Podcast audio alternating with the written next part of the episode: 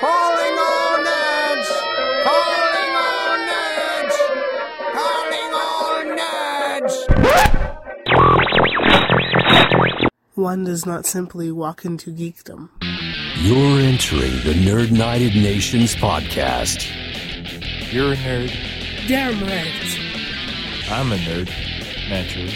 All things geek are up for grabs. Music. Sketch comedy or sitcoms. Doctor Who. I love Tim the Flash. The Green Lantern. The Trinity.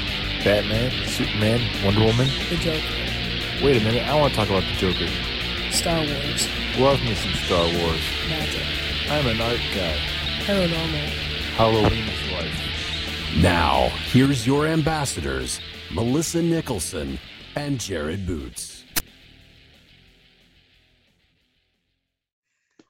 Welcome nerds and nerdettes to the Nerd United Nations podcast. I'm Melissa Nicholson, ambassador for the Great White North, and as always, with me is my co-host Jared Boots, ambassador for the Midwest United States. How are you now, Jared? Feeling bossa nova. Chevy Nova? Um, excellent. Righteous. Spoilers. what was uh, number two? Frere Jacques? Frere Jacques? Yeah. um, yeah, if that's any giveaway what we're talking about tonight. But Melissa, we do have a special guest, a fellow Midwesterner who's calling in from about a mile away from me right now. Uh, one of my brothers from uh, a long way back, fellow nerd, fellow uh, Clintonian, Mr. Michael Rare. Mike, how you doing? I'm doing well. How about you? I'm doing all right. You know, I heard you guys talking about them uh, unique words you were using, and uh, I've always liked cowabunga. oh, he made it funny. he did make it funny.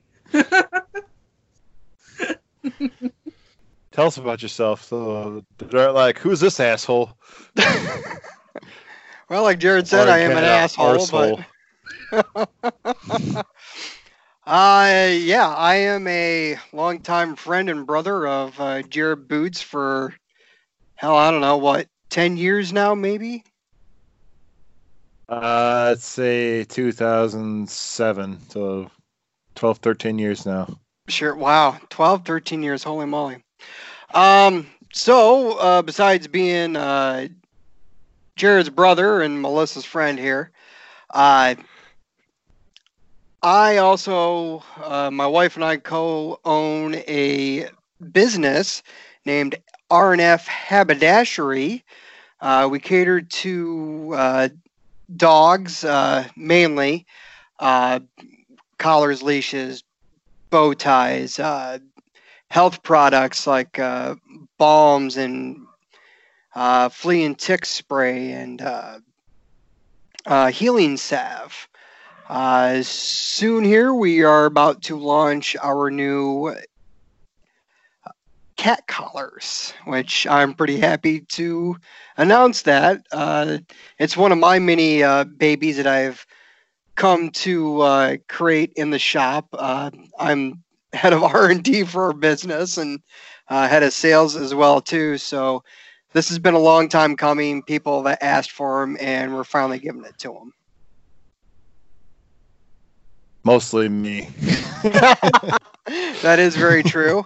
Um, so if any of you folks are out there listening and you want to check out our stuff, you can go to www.rnfhaberdashery.com. And if uh, you follow me on social media, you've seen my cats. My cats are have been rocking their bow ties from RNF Haberdashery since about October. Oh, maybe sooner than that. When do you launch your Halloween line? Like August? Uh, yeah, around about August, September, uh, as long as we can keep the Yeah. current flow with the times and whatnot. Uh, if we're not busy, the, uh, like in the shop and everything. But uh, apart from being a business owner and a, and a brother, Mike is also a, a geek like us. Loves himself like some Ghostbusters, some Ninja Turtles, all kinds of nerdy shit like us. So he's a he's amongst his own right here in the United Nations. I feel at home. Thank you. Melissa, as if our clues didn't give it away, what are we talking about this evening? We're talking about the Teenage Mutant Ninja Turtles, and it's the 1990 film that is celebrating its 30th anniversary this year. Actually, uh, in about three weeks, actually. I looked it up. March 30th. That's right. Yeah. So what was what was this was uh, your idea to actually review this? Um, uh, what was your first um, was your first uh, knowledge of the Ninja Turtles? that come from this movie? Did it come from the cartoons? Did it come from the comic books? It came from this movie. I actually, I didn't actually know about the Teenage Mutant Ninja Turtles until probably uh, 2012, 2013.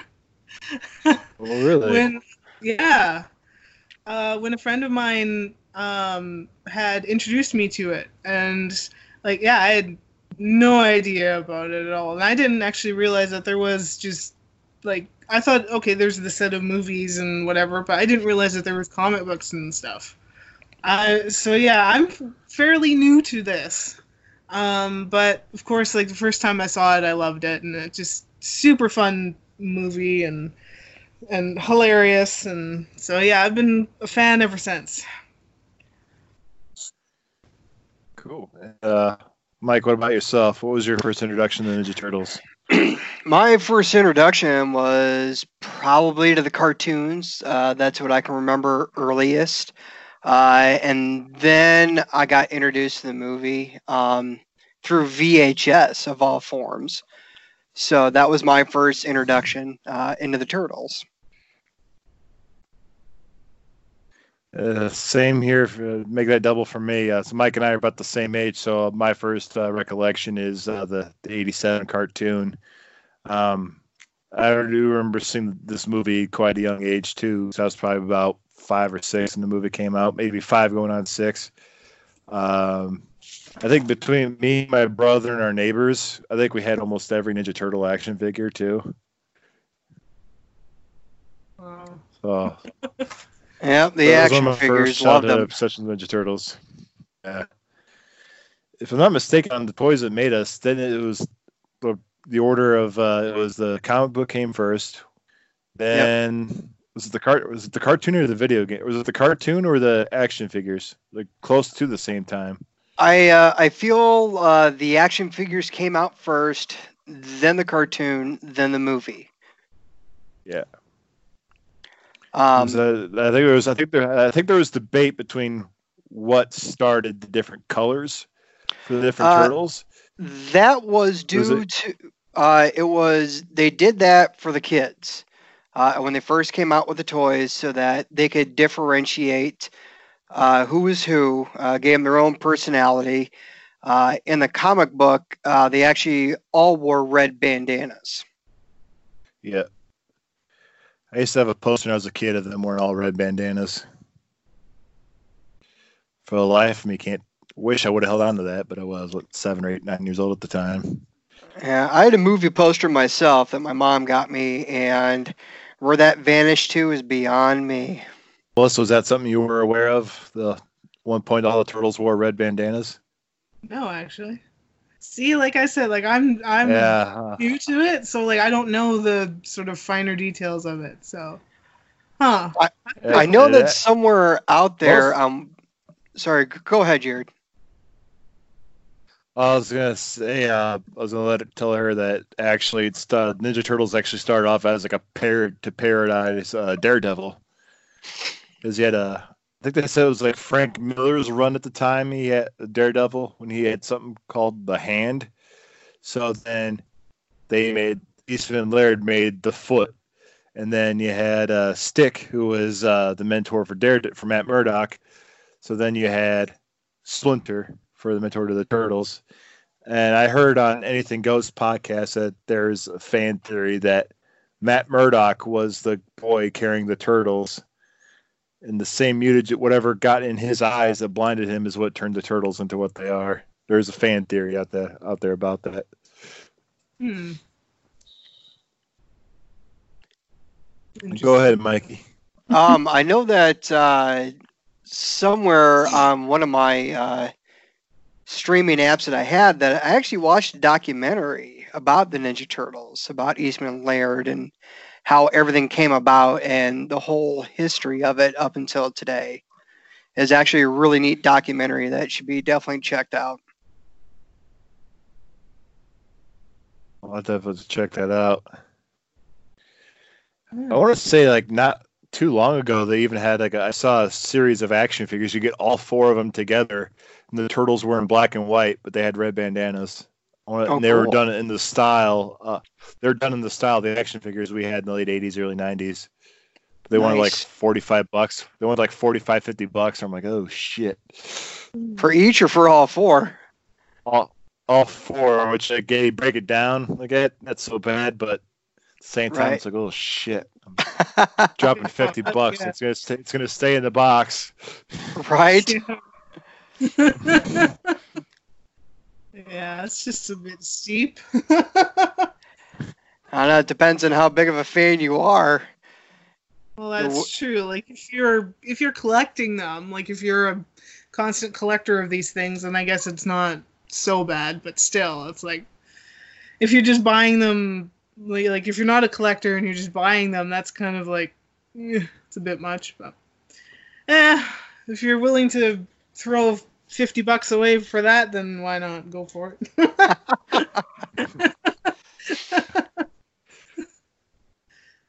I wouldn't. Uh, one of the I'm rules. cheap. One of the rules in my house is if there's a toy in a box, it stays in a box. True story. See, I'm not that person. I like I I collect pop vinyls. And it's like I take them out of the box. I don't care. Oh my gosh. Well, well, they're essentially the new Beanie Baby now, anyway. So Right. Well, exactly.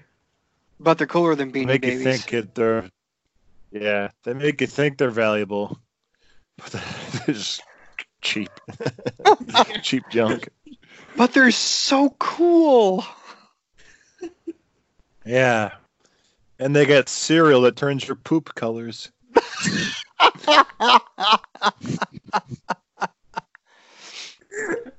too funny.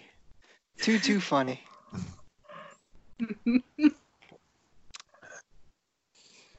We'll see, have a brief synopsis of the movie written down.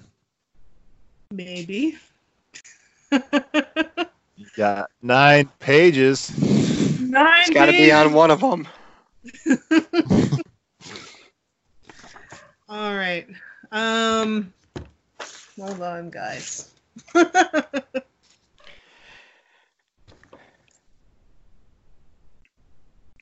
Bring up the Jeopardy music, please. All right. Let's see. Just hold on a second. I got this. Come on, while I still got some hair.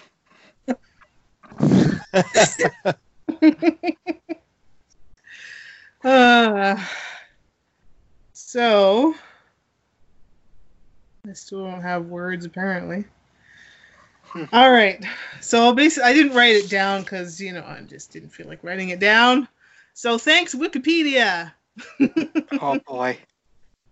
Get out the get out get out the salt shakers. yeah. All right. So the movie is um, how Wikipedia describes it is a martial arts superhero comedy film directed by Steve Barron, and it's based on the fictional superhero team of the same name. The story follows Splinter and the Turtles, and their meeting April O'Neil and Casey Jones, and their confrontation with the Shredder and his Foot Clan. It stars Judith Hoag, Elias Koteas, and the voices of Brian Tochi, Robbie Rist, Corey Feldman, and Josh Pais. So there you go. Fe- Feld dog. Incorporate the voice of Elmo as Splinter. Yep. Kevin Clash. Not to be confused with Kevin Nash, who would play Right. Super Shredder in Secret of the Ooze.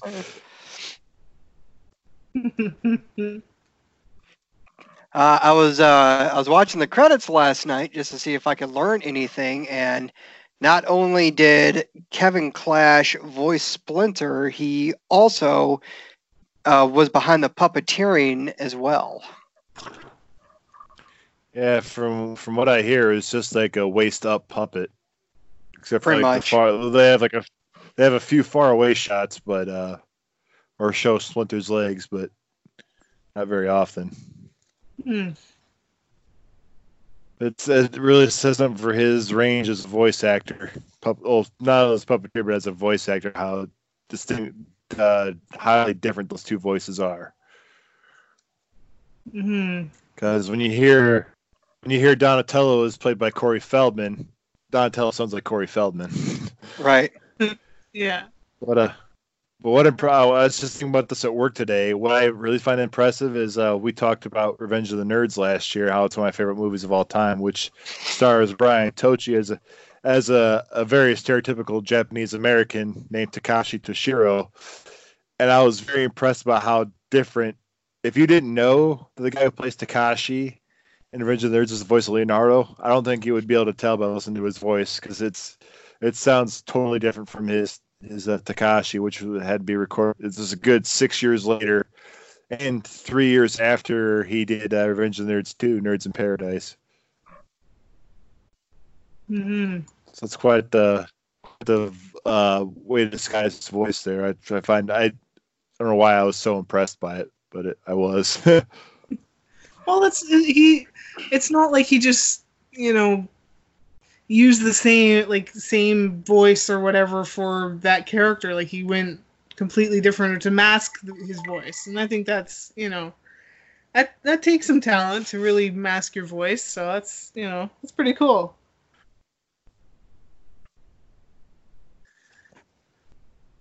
I don't think I'd be able to. like I that. said, the, well, it's like like we just said with Corey Feldman voicing Donatello. It sounds like Corey Feldman. Yeah. which it, it becomes even it sticks out more like a sore thumb when you watch number two, Secret of the Ooze, and it's not Corey Feldman voicing Donatello, so it does you do notice that difference there. Yep. Mhm. Big difference. Yeah. But then I haven't watched number three in so long. I, I know Feldman comes back for number three, but I haven't watched it in so long, so I, I wouldn't be able to tell if it pick, Yeah. if it still sounds like Corey Feldman. Uh, a little bit. Yeah. Um, it's not one of my favorite movies, but just the memory of it. I mean, it, it still sounds like him from the first one. Uh, I mean, not only does uh, he come back to play Donatello, uh, Elias Koteas actually comes back and plays Casey Jones as well, who is not there for Secret of the Ooze. yeah, which kind of sucks, but 'cause Casey Jones is very entertaining in this movie. Very. yeah, he's hilarious. And it's kind of weird, like, because I recently, like, I have um, all four of the movies on, like, a DVD set. And um, it's kind of weird, like, having a different actress play April O'Neil, because, like, you know, the other. It's really different. Sort of plays the character differently, as you know, actors do. They're not just gonna like copy and paste unless they do. But it's just kind of kind of weird. But still a good movie though. I enjoyed the second one so. just as much as the first. Well, well, I was gonna ask you guys later on the in the show. Uh, since we're on the subject right now, who, who'd you like better? Did you like Judith Hoag as April in this one, or do you know, is it Paige Turco, who played April in two and three? Yes, she was in two and three. I, was, I want to say her name was yeah, Paige Turco. Paige Turco is her name. I Well, like who'd you like better, Judith or Paige? I like Judith. I, I like how she she plays that character. Um, yeah, it just seems to be I don't know. She just sort of brings out the character a little bit more. I guess I don't know. Um, but yeah, the other one is sort of. I don't know. Like she's she's not really doesn't seem as sort of strong-willed as as the other portrayal. Like it just doesn't seem. I don't know. Like her character lost a little zip. Yeah. Yeah. I don't know how to describe it, but it's just it's very different in how each of the characters are portrayed and and I definitely like Judith a lot more. I think she's a little bit more I think maybe she's a little more maybe down to earth, a little bit more human, whereas the other one sort of like she's kind of maybe not frustrated, but just not as excited about you know living with the the Ninja Turtles or whatever. Like it's sort of I don't know. I don't know. Maybe I'm maybe I'm delusional, but but it yeah. You know that. Well- yeah. Well, to be fair, To be fair, to be fair, to be fair, to be fair, to be fair. Um, how would you feel if your Paige Turco's April Neal you had to live with five mutants? Yeah. You'd be a little over it by then, wouldn't you? So you can, you can understand, you know, obviously where she's coming from because it would just be like, yeah, because they're, they're basically all they're just Teenagers, they're teenagers Yeah. and they're crazy Or and kids. messy. so yeah, you, you can understand that, but I live with teenagers, so I kind of feel for April because they leave a, uh, a a uh, path of destruction just like a tornado. Every day he's like Splinter, kids.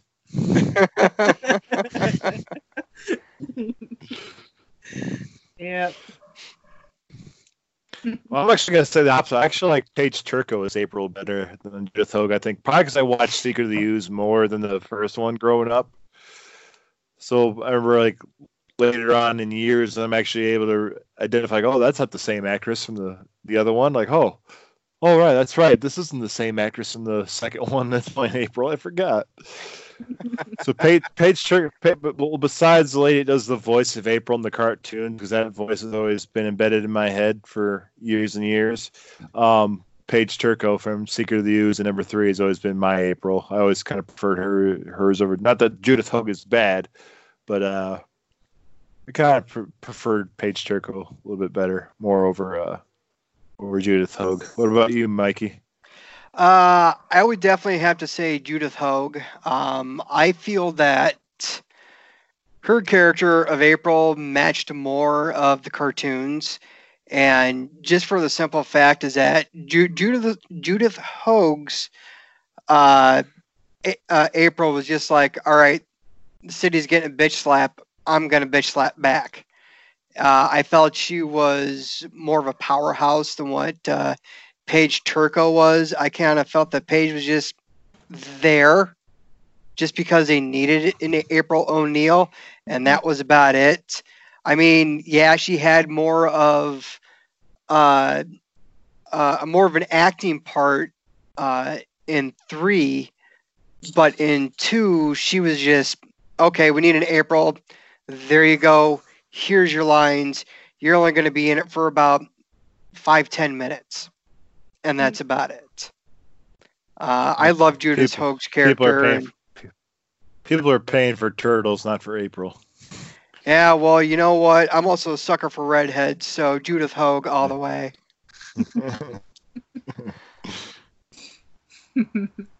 yeah. I totally, I, I definitely agree, and I think that's, yeah, she's just sort of, yeah, you're, she's just placed there, and it's sort of like, okay, let's just do your thing and go away. Whereas Judith Hoag just brings that little bit more out, and she's, yeah, this strong-willed character who's, you know, determined to figure out what the hell is going on in this whole situation, and you know, she, even though she keeps getting sort of, you know, dumped on and whatever, and just like, hey, stop coming up with, you know, reasonable theories as to what's happening and all this kind of thing, she still, you know, pushes through and and you know figures it out. So, you know, I I really like that that her you know determination and just her willingness not to you know give up and you know whatever or listen to what others are saying to her. So, I definitely like that. Whereas the other one, eh, cardboard cutout kind of thing. Although Not even a cardboard cutout. well, it's just sort of like, okay, let's just place her here and she'll just mumble some lines and that's it. There you go. Well, right on. I guess I'll be the rebel. or you're wrong. I'm a One of rebel, the Doc. two. I'm a rebel, Dottie, an outlaw.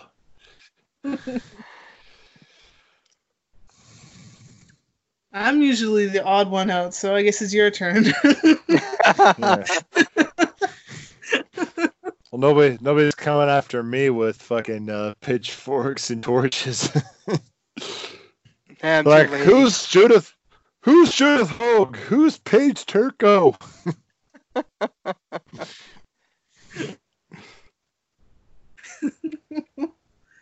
Judith Hoag, you mean the woman that played April O'Neil and got upset because how much violence was in the movie?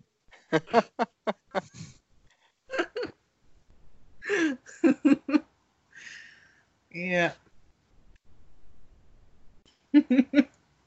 This was some- some kind of extreme violence for night. We got to figure they filmed in 1989, so it could have been that violent for 89. Like, wasn't a whole lot of comic book movies at the time. Batman just come out while they were filming this movie, Yep. but uh, before that, you had the Christopher Reeve Superman movies. So it can't be that violent compared to everything else. What what did what did Marvel have at that time? Howard the Duck. yeah, that wasn't very violent at all. But it had duck tits. It had duck tits and a little bit of bestiality, if you ask me. Oh, oh yeah. Luckily, Jeffrey Jones walked in at the right time.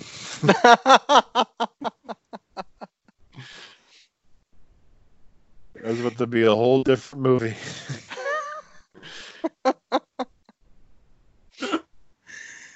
Oh boy. Yeah.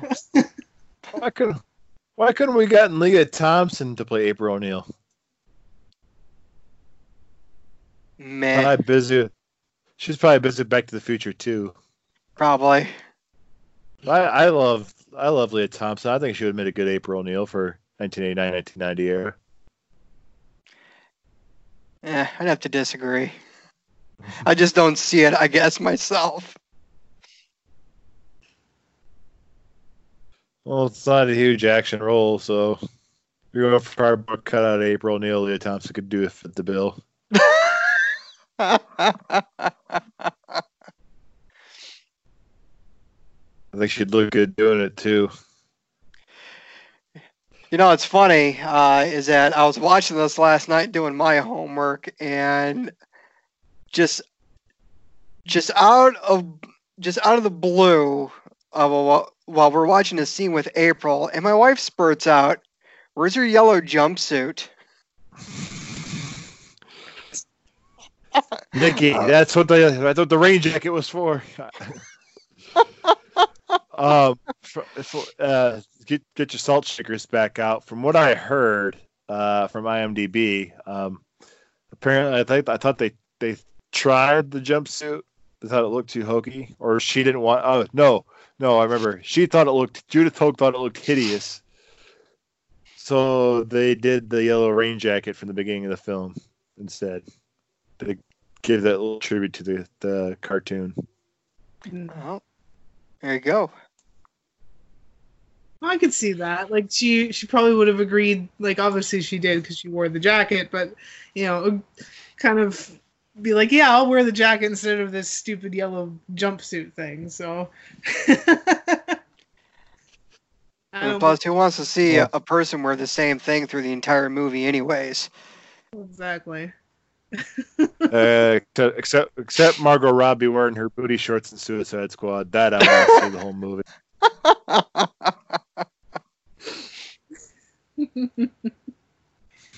yeah, you can't complain about that. So. Mm, mm.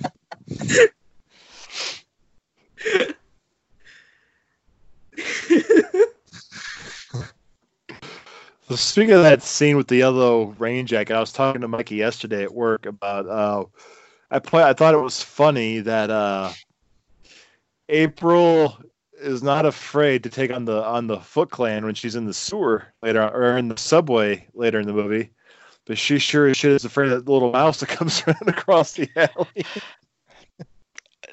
Uh, no comment.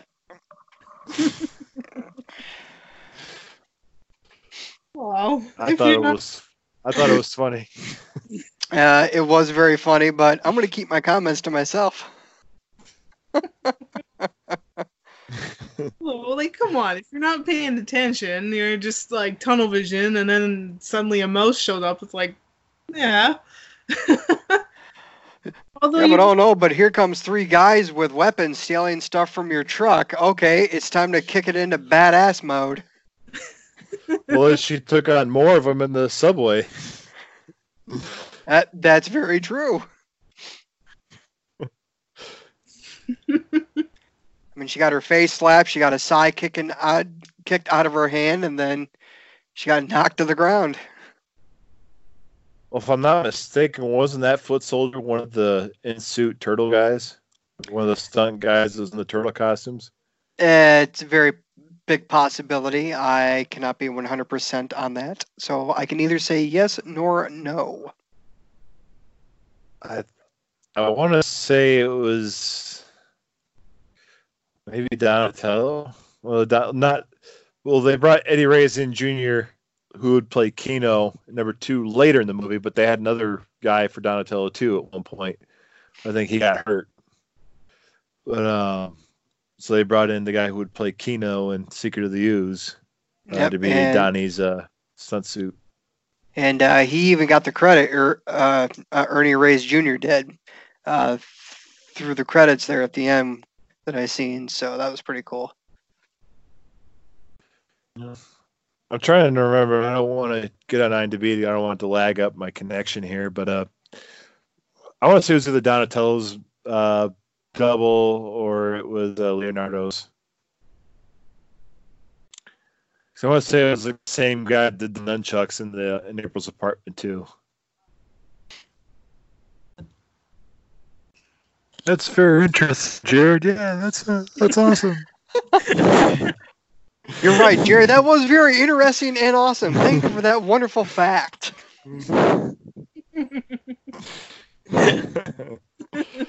Don't pity me. Sorry, Jerry. My mind was just in thinking mode. So sorry if I did not speak up after your uh, general information here, buddy. Well, I, I just want to make sure that I know you have a Clinton education like me, so don't hurt yourself. No, I've already been hurt too much in life. Well, two things that this pollution and Clinton affects. Well, one, it protects us from coronavirus, and two, it affects our learning. It affects your hair too. Yeah.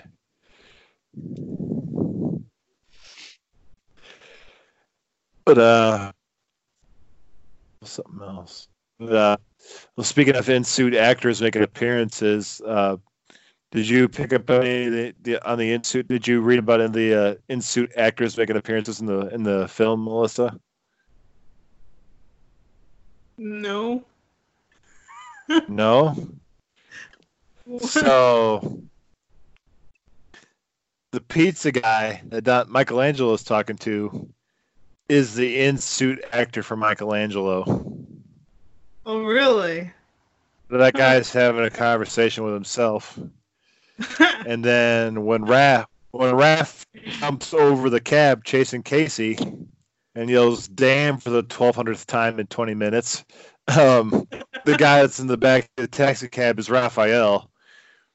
oh. He's on his way to LaGuardia, but I like to think that yeah, that guy's on his way to on his way to LaGuardia, but then he ended up missing his flight and opened a clown for hire business and hired Arthur Fleck because that guy is the guy who played Arthur's boss in Joker.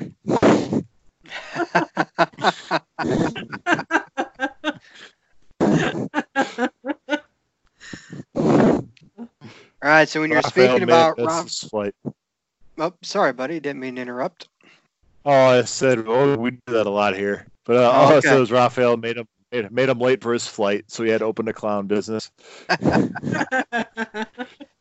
So you're talking about Raphael saying "damn." I actually uh, paid attention to the movie last night, and the word "damn" got used five times.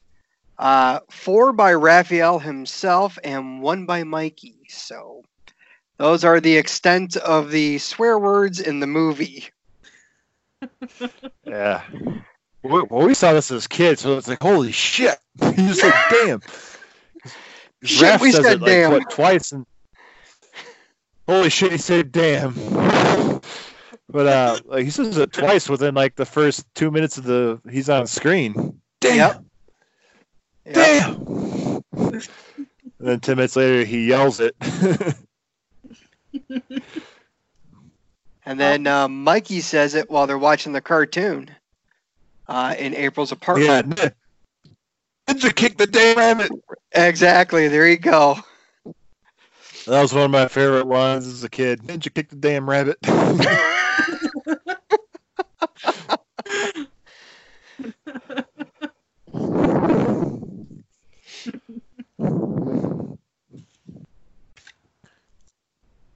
Melissa, what was your? Um, let's backtrack a little bit. What was uh, what? So 2012 was the first time you saw this movie. yeah, something like that. I was trying to remember. Somewhere around there. So has this movie grown on you since then? Has it got? Well, you all know you're you're the cheese enigma of the du of this duo. Has it compared to like the Michael Bay films? Has it gotten? Is it cheesier or or compared to comic movies in general? Or how's your how's your uh, how's your uh, opinion of the film changed over the years since you've seen it? Well, I think it's it's pretty well remained the same. Like I've I you know, like I said, like the first time I watched it, I loved it. I thought it was hilarious. And I didn't really I honestly didn't think too much about the like cheese factor of it. Like I just I just watched it for you know the the entertaining movie that it is. And and I really haven't yeah, it's it's you know, got its little bit of cheese in it, but you know what? You know, I love the movie. And and as I've watched it, you know, a few more times since then, um, you know, I still love it. And I probably maybe love it even more now. And and like I love the you know, I like the the newer ones as well, but I think honestly I like the quote unquote originals better. Um, because they just have that certain charm to them and fun and and uh yeah, I really like it. So I don't have any complaints about about it at all. What about you, Mikey? Um, I will definitely stick to uh, the originals, um, just because Ninja Turtles was just a huge part of my childhood. Probably same for you, Jared. Um, Yep.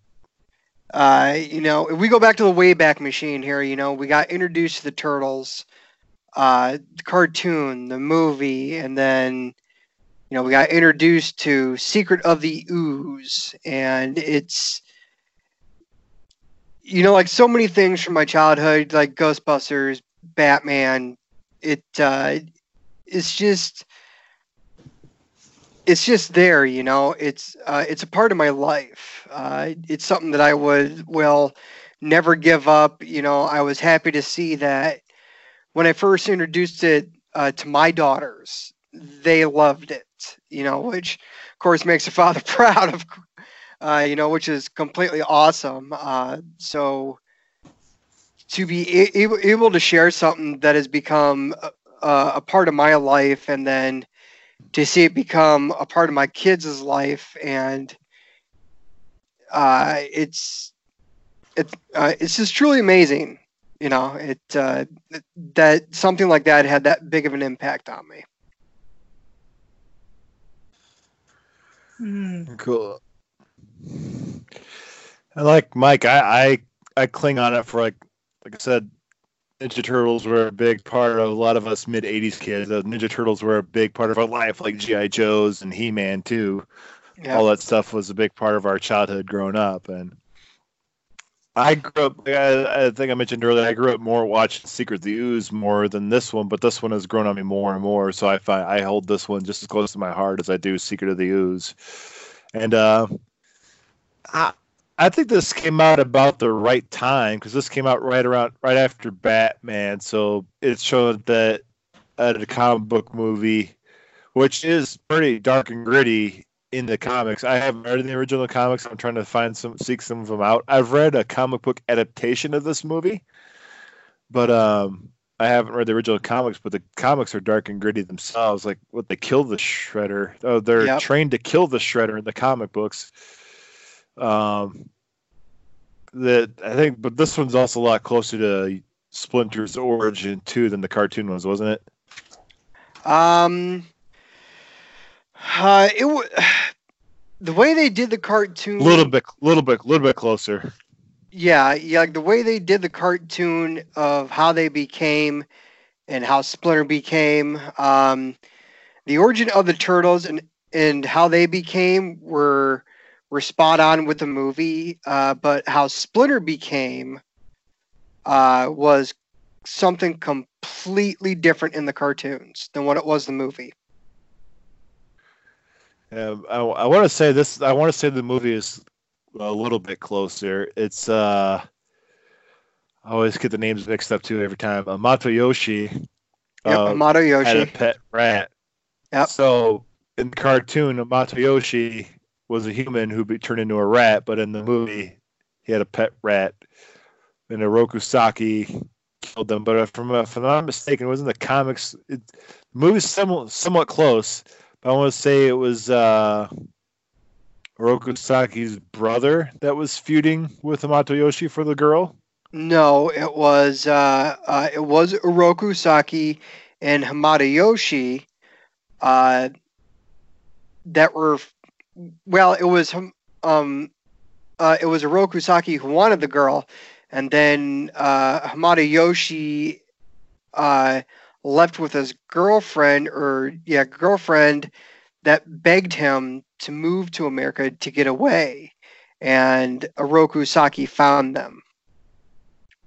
That's what I'm talking about. I thought was, I, I thought in the comics it was Oroku Saki's brother that was shooting for the girl. In the movie, they made Oh. Oroku Saki. But I, I, that's what I was trying to trying to start. Sorry, I was trying to. I thought I said that in the comics it was Oroku Saki's brother who was feuding with Hamato Yoshi over the girl. then it was Oroku Saki who came to America and found them. Nope, I misunderstood you then. I, I apologize. My bad. Um, so like I said, I haven't read the original comics, but I'm sure they're out there. But Oh, yeah. Find. For a hefty price, too. Yeah. Well, that's why I go digital for that stuff, I guess. but uh, going back, like I try to go back to my original train of thought is like I think this movie came out about the right time, came out right around the time of Batman, so it proved that it could be darker. And then, if anything gives this movie any cheese at all, I'd just say it was the time it was made. That'd really be about it. But it still holds up very well for being a 30 year old movie. Like, yeah, there Yeah. you, you, you, you pick up some glitches, you pick up some hiccups here and there, but for the budget this movie was made on, it's actually this this film holds together pretty well for the being the budget it was made on and the time it was made. It still holds together pretty well. Plus, you got the awesome uh, puppet animatronic works of the Jim Henson um, Yes. creature shop. So, Definitely. Which I was thinking to myself before I went on IMDb, I'm like, well, this is pretty cutting edge for that time. And like they said in IMDb trivia, like it was pretty cutting edge for that time. It was like Jim Henson also had a, uh, like Judith, I think he had a little distaste for the violence in the movie and the tone. But um, I can't remember the director's name right now, but he he had directed an episode of The Storyteller for Jim Henson. Love So- that show. So uh, Jim offered this up as like a favor to him, but he liked help helping advance the state of animatronics. Because I was wondering myself, I'm like, this is for 1990. This was probably pretty advanced for Jim Henson at this point. Is what would you say? Would you say with the labyrinth would probably be his most advanced before Ninja Turtles? If you go, if you catalog from Muppets to uh, Labyrinth Ninja Turtles, would you say that was probably his most advanced? Uh, yeah, I agree. Um, uh, I mean, I mean, he did some animatronics. Uh, uh, uh, definitely in the labyrinth, but I think uh, to take it as far as they did with uh, Ninja Turtles was something completely different. Uh, it, uh, I think a lot more went into it. To be honest with you. Mhm. That's that's one thing you gotta love about that time, man. They did, they just guys live to do like this practical stuff. Nowadays, like now the digital movies we got now, it's all fucking computer graphics. Yeah. It's a sad That's what makes it situation. like it's it's cheaper for one, but it Yeah. but that's what that's one thing that makes me worried for uh, that new thing reboot we're getting here. Is I'm worried it's gonna be more computer graphics than uh, practical effects. Look at look at the practical effects of the thing. so much it's so beautiful to look at but now but that's what i love about these these animatronic suits they have for the turtles. They just look they work. They had Yeah. they had to they had to make them larger because as they say in the books that the turtles are only comic books turtles are only four foot tall. But uh they had to make them six foot tall five like five to six foot tall for the movie so actors could fit inside the suits Well, I think they kept the actors actually fairly short. Um, I mean, you could definitely tell. I mean, uh, uh, if you were to compare the turtles from from the original movies to Michael Bay's adaptations, uh, the turtles are a lot larger in Michael Bay's adaptation than what they are in uh, the movies themselves. I mean, Ernie Reyes Jr. Okay, he's short. You know, he's probably only about five something. You know, he's not too overly tall, which is which they were able to keep those actors short. So in that respect, they were they were able to keep them keep them on a shorter size um, in the '90s movies. Yeah, yeah, but at the same time, I think they said in the, the in the comic books the turtles were what four foot tall. They tried Yes. to keep them at that, so they were Yep. significantly shorter than Casey and April. In this movie, they're about the same height as April, a little, a little bit shorter than April, but like not not the noticeable size difference that you get in the comic books. And the oh, are they are they shorter in the cartoons too? Are they shorter than April in the cartoons too? I believe so. Yes. Yeah, I think so. I I need to get my hands on those cartoons again. I had some of the car. I had some of the seasons on DVD, and I need to get my hands on them again.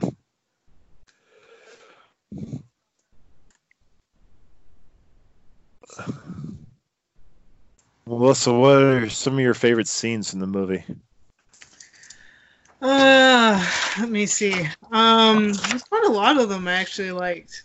Um, I like the scene where um, with Casey and Donatello, and Casey's fixing the truck, and they're calling each other names, following each letter of the alphabet. That was always a fun scene. yeah. yeah.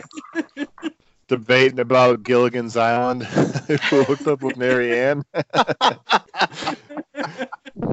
it's like they started the. It's like they started the internet before the internet. Oh, exactly. Yeah. And then um yeah, when they're um then they're them being sad over the moldy pizza. Question: Do you like penicillin on your pizza? Oh. Oh.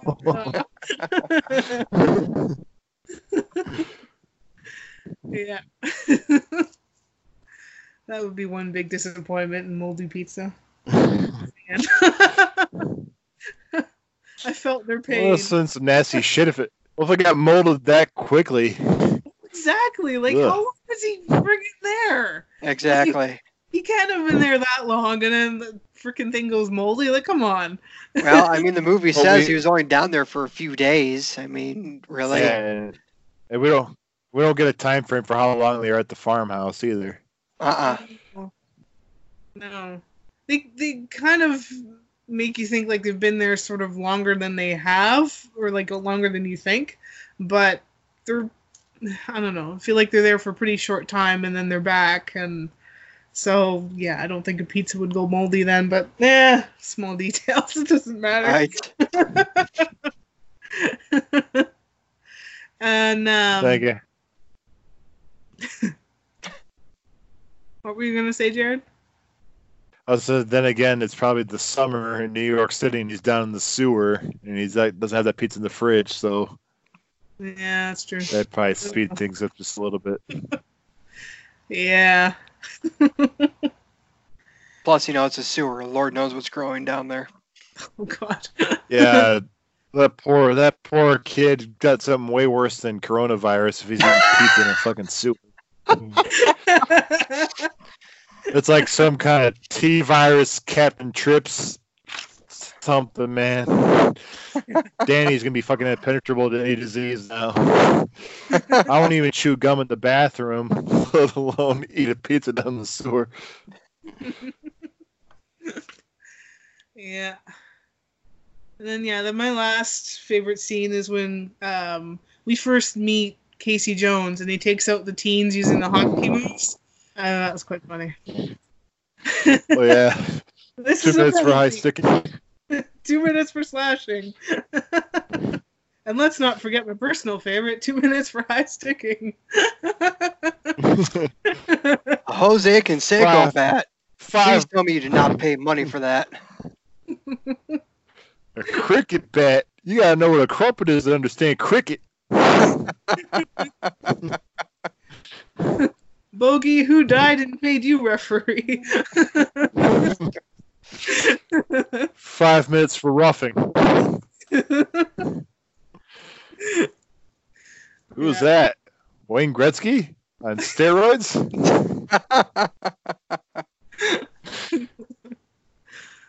yeah. Now that was a crime, you purse grabbing pukes.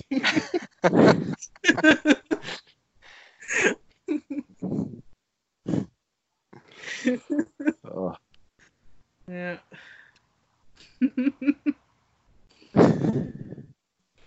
Mikey, what is what are some of your favorite scenes in the movie? Oh boy. you know, going this far into my life and just knowing every scene in this movie, you just they just kind of all blend together and just becomes a favorite, you know? It's uh it's kind of tough to pick what's your favorite and what's not because you just love the whole damn thing, you know? Mhm. Yeah, I found it kind of hard to pick. Although, like, I, you know, I picked my three, but it was really hard because, like, you love the whole movie. It's just that much fun and that much of a good movie. So, yeah, it is hard to pick. I, I'm with Mikey. I really can't pick one either. I was like, oh, this is oh no, then this one, this one.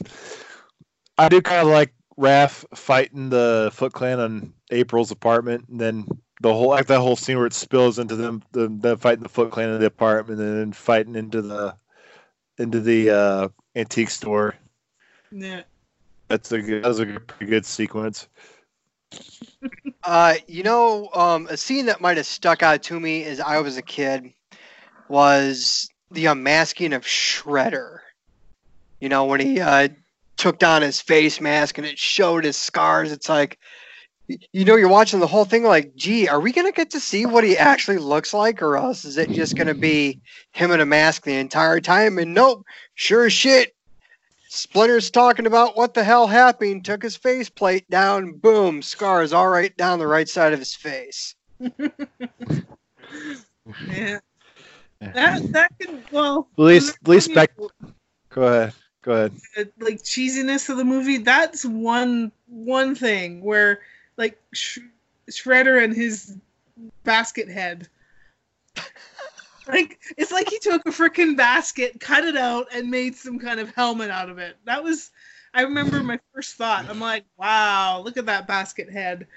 Well, you know what? At least he doesn't have to look for a can opener, okay? oh, exactly. But yeah, that was that was the one thing that was like, wow. you couldn't like find something else, but oh well. well, you also got that.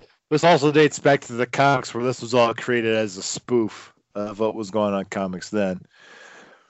But um, I don't specific, Mike. Do you remember specifically what is the Shredder supposed to be spoofing anybody specifically?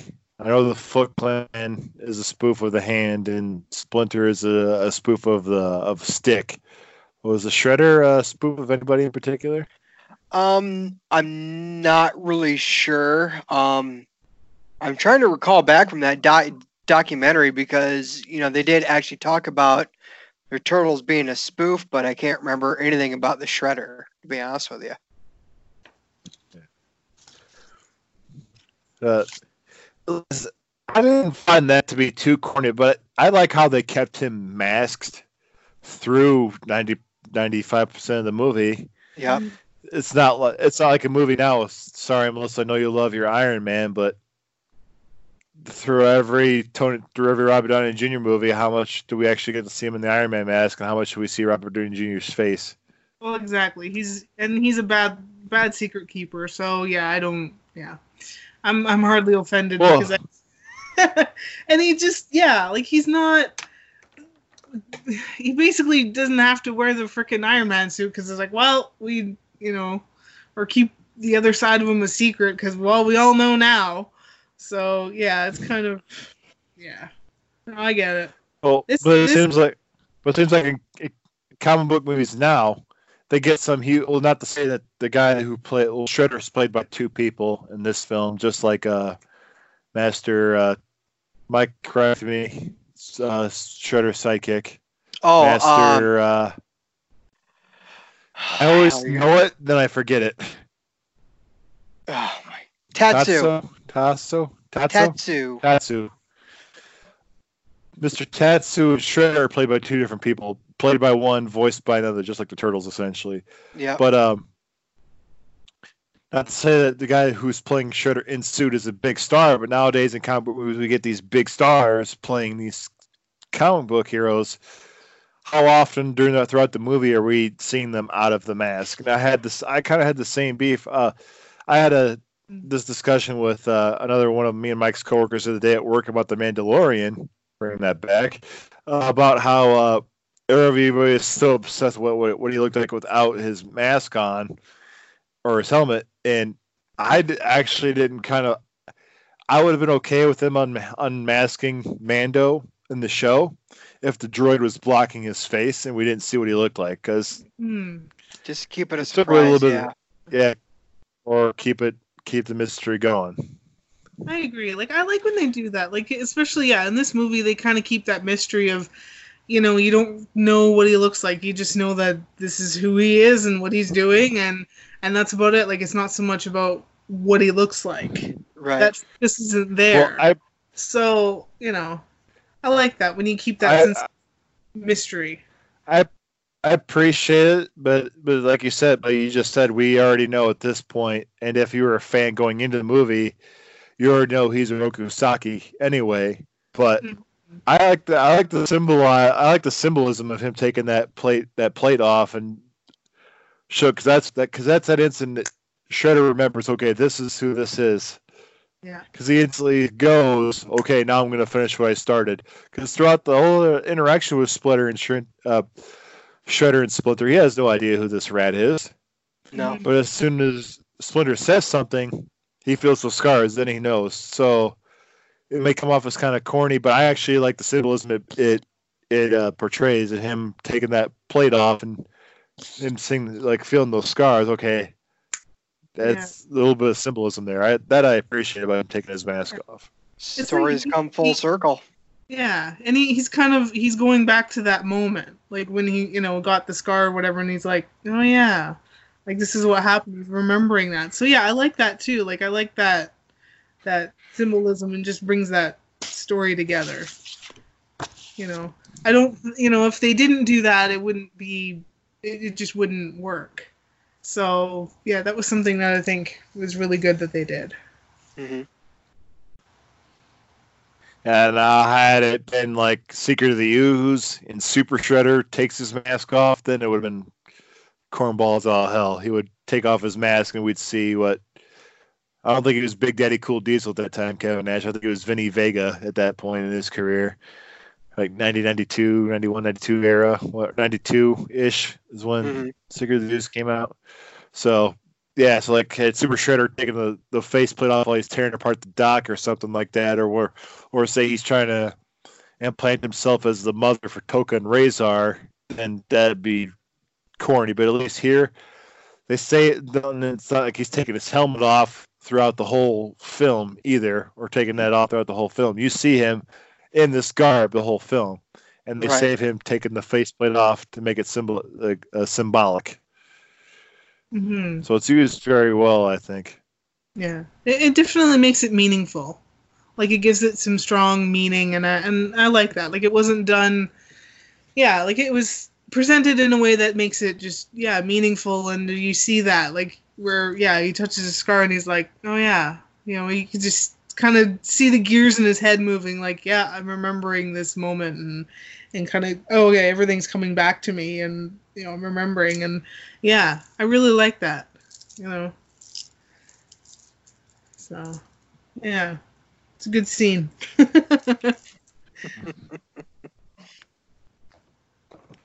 Good climax. Mhm. Uh, do you notice- you know? Do you notice the celebrity can't? Well, not quite a celebrity at that point, but who the lead kid goon was at the. uh Well, first of all, as a kid, who did not want to like be in that warehouse full of all that cool shit? Right. I definitely wanted to be there. I did too. Like fuck yeah. now, I wasn't obviously, you know, a young kid watching this for the first time, so, but I still wanted to be there. Like, that looked pretty freaking awesome. Arcades, pinballs, poker, cigarettes, Burger King. I mean, the giant ass skate ramp. exactly. yeah. Doesn't get any better. Go play.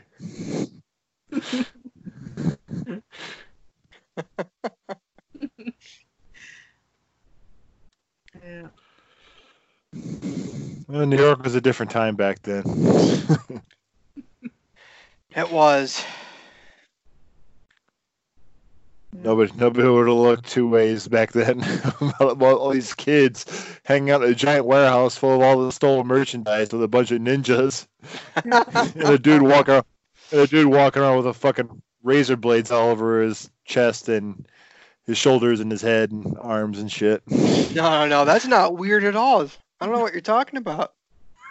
It's New York. Hey, guess what? Someone else is wa- are wa- are watching the kids tonight, honey. Let's go out. It's like uh, in Ghost. It's like in Ghostbusters 2016 when uh, they're trying to chase that one ghost down the subway tunnel, and the ghost ends up on the train. And Leslie Jones says he's gonna be the third scariest thing on that train.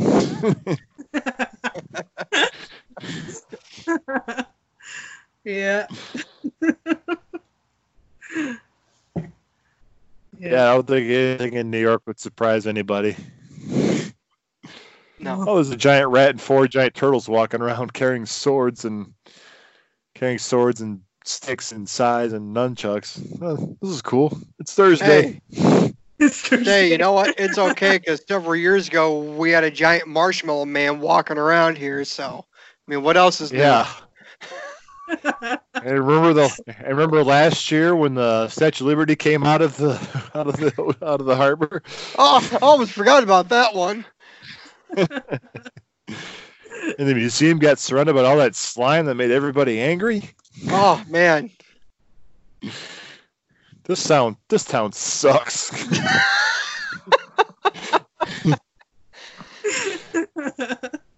no, no place likes no place like it. yeah.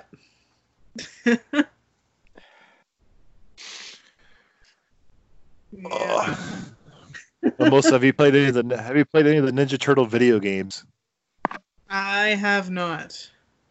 Ooh, there's some good ones. We had the best arcade game back in the day, but I also, but I also, but I lean towards.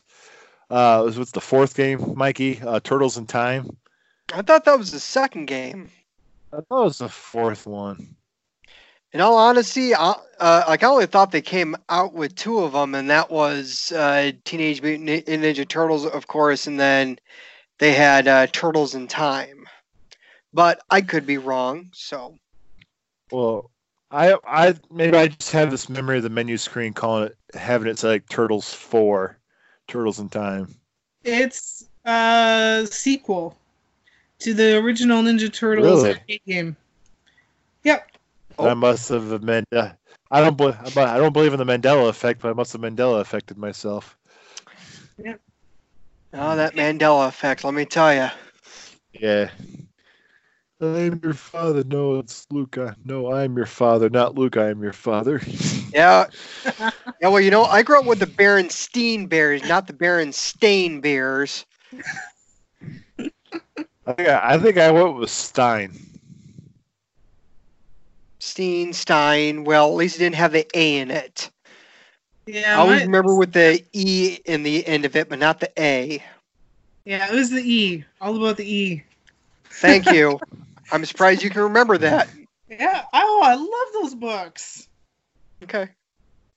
I had like a whole collection. Actually, still, I think I have a whole collection of them tucked away in a box. Well, well, this is a first. We're talking about the Berenstain Bears. Yeah, not the Berenstain Bears. Who were they? Imposters? Yeah. Oy. Sounds like some redneck family or something. They're Josh Bears.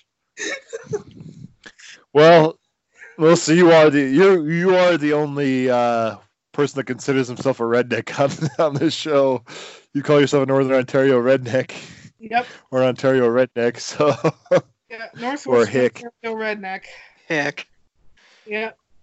This is how people in Toronto view us, so eh, I'll embrace it. but it's a good day for Thunder Bay. It's a good day for Thunder Bay. Have a roll in the hay. Uh, yeah, you, you need to find out. You need to find some way to play. I always like to play Turtles in Time, and down down here in the states, we actually. Uh, I don't know if you're Walmart up there in Canada was selling the video arcade cabinets. They're selling the Ninja Turtles one down here in the states. But what they want for it when they first came out, Mikey, it had Ninja Turtles and Ninja Turtles Turtles in Time. Yep. I want to say what the initial price was what 450 500 bucks. Uh, around that, yeah. Uh, it. Sometimes you see those things and you're like, ooh, and then you see the price and you're like, ooh. Ooh, yeah. I was like that, and I had the money to get it too. I'm like, oh. I was the same with Rampage too, and Rampage was available. and Loved uh, Rampage, but- man. That was a that was a good game. Crappy movie, but good game. it's the simplest game: just smash shit and don't get killed. And eat humans. I mean, Yeah, what else could you ask for? essentially, it's just precursor to Wreck It Ralph. Is all it was. Pretty much. Only involved mutants. Only involved mutants. But um, but yeah, Turtles in Time was my jam. But they lowered the price to two seventy five, which made it even more enticing. Whew. But I haven't seen them anywhere lately. In the last time or two, I've been to Walmart. Well, it's a good thing we got places like Amazon and eBay and all sorts of other sites. Mhm. Well, right up until like I still had Turtles in Time up until about a few years ago, and I gave my brother my Super Nintendo. Ah, Now, uh, I think it was the first time I went to go. First time I went to go see Rammstein out in Chicago back in 2012. No, 2011. Um, no, 2012. Um, we, my buddy Chris wanted me to bring the Super Nintendo with, and we ended up playing Turtles in Time in the fucking hotel room and beating it. I'll tell you this, Melissa. Always fight as Donatello or Leonardo because their weapons they got that longer reach. Okay. It comes in handy when you get swarmed by foot soldiers. Yeah. So it was just on Super Nintendo, I could start out. Uh, or when, or what was it? I think both the games were actually Super Nintendo, weren't they? Uh, Turtles in Time for sure. Can't confirm was Super Nintendo. I don't. I don't think my grandma had a Super Nintendo when the first one came out. Cause I want to say she had it like early '90s. So I don't remember. Yeah, I don't remember having that one. So that might have been NES. Could or could have just been Sega too. I don't know, but Sega was. Uh, Sega was a wasn't Sega just a little bit after Nintendo, like not too far after. Uh, yeah, it was. It was just after. Uh, but Sega had a little bit more to it than what regular Nintendo did. Um, it uh, Sega didn't see competition till Super Nintendo, in my opinion. I don't think Mm. there was any other systems. Yeah. The bits, the bit wars. Bit Wars. Uh, but yeah, lots of uh, childhood nostalgia playing Ninja Turtles and Turtles in Time with my brother and my cousins growing up at my grandma's house. And then Mhm. playing it in my mid twenties in a hotel room in Chicago. Oh, that'd be cool to find on for Super Nintendo because I still have my Super Nintendo. So I'd have to find new controllers though, because recently when I decided I'm gonna go old school and play Super Nintendo, and my controllers didn't work, so it was sad. I'm pretty sure you can head to eBay or else any uh, type of local vi- video game video entertainment store that could have them. yeah, maybe. Yeah. Oh. Yeah, I have to go hunt for a controller and then the the game. Find. It's a it's a fun game. It's based it's based more off the cartoons than it is the movie. Okay. Yep. Well, that sounds like fun. So maybe that'll be something I'll have to find. I like going It's on even got stuff. it's even got it's even got Tokka and Rahzar in it. Oh boy. Don't even get me started on Tokka and Rahzar. Every kid's a nightmare when Secret of the Ooze came out. Yeah. Let's let's not use Bebop and Rocksteady because that's too silly. let's do Tokka and Rahzar. Yeah, when every kid heard about a second Teenage Mutant Ninja Turtle movie coming out, every kid rumored about Bebop and Rocksteady being in this movie. Movie comes out, pay your money, go to the theater, sit down. The hell are these things? What what the fuck is Vanilla Ice doing in this movie?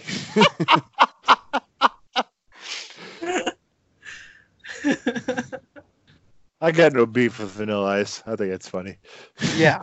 Yeah, Tokka and Rahzar. That and, uh, Bebop and Rocksteady is the only reason why. I, well, one of two reasons why I want to see Out of the Shadows. Is it? Yeah, Out of the Shadows. Yep, out of the shadows. Being now, I'm not as big of a wrestling fan as I used to be. I'm more cat. Me and Mikey are more casual wrestling fans now. But um, uh, wrestler Sheamus plays Rocksteady, so I was intrigued by that. Like, because we had to wait till what 2015 to finally get fucking Bebop and Rocksteady in a goddamn Ninja Turtles movie. Son of a bitch. That's the only thing Michael Bay did right with the Ninja Turtle movies. Yep. I would I would rather him cast Sheamus as fucking April in those movies. Like, can't can't fucking stand Megan Fox. well, at least Sheamus probably would have looked prettier. Yep.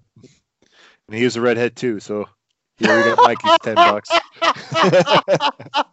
Thanks for that, Jared. Appreciate it, buddy. Anytime, buddy. Looking out for you.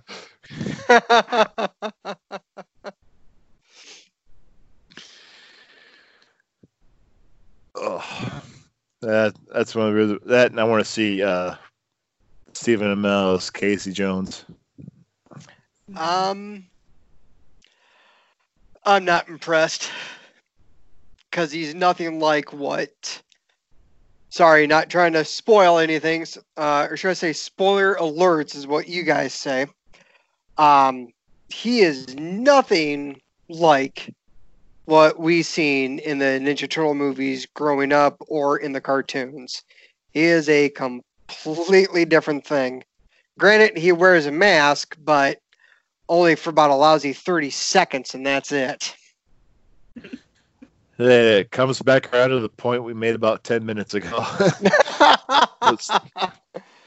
so would you so would you say that it is it something is it his performance?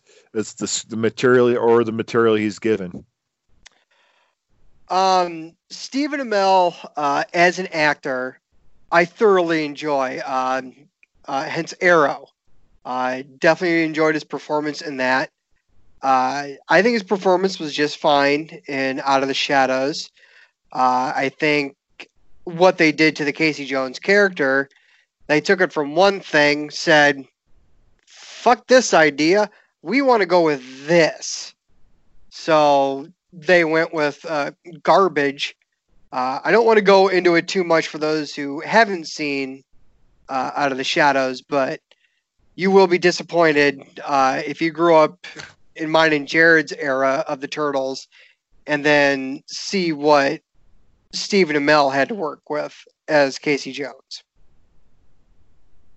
I guess it's a little bit more of a relief that it wasn't his performance, but it was the material he was given. But this, like coming from Michael Bay, Michael Bay was going to make them aliens and not mutants when he first originally was announced that he was going to do this these movies. He was going to make them aliens, not mutants. Well, fuck, dude, that's it's in the name, mutant. They're mutants, not not aliens. But they could have been mutants from outer space. You don't know that. You're a mutant from outer space. Thank you.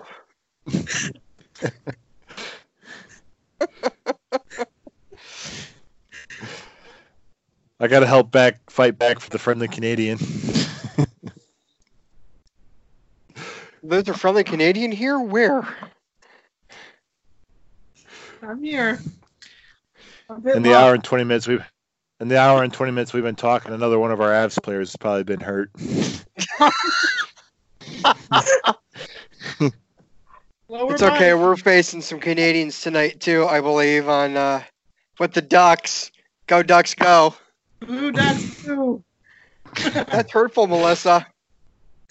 Eh, oh my oh my god are they talking about sports on a nerd podcast oh my god Ugh. save it for the mighty save it for the mighty ducks episode That's right. A Mighty Ducks and Av episode. Here we come. oh Going god together. don't, don't make me don't make me watch fucking mighty ducks 3 again No, never. There was just the first one and second one. god i I could do a huge side tangent on Mighty Ducks 3, mostly Charlie. but Little freaking douchebag. Oh, look at me. I'm in a whole little prep school. I'm a rebel. I'm a bad guy.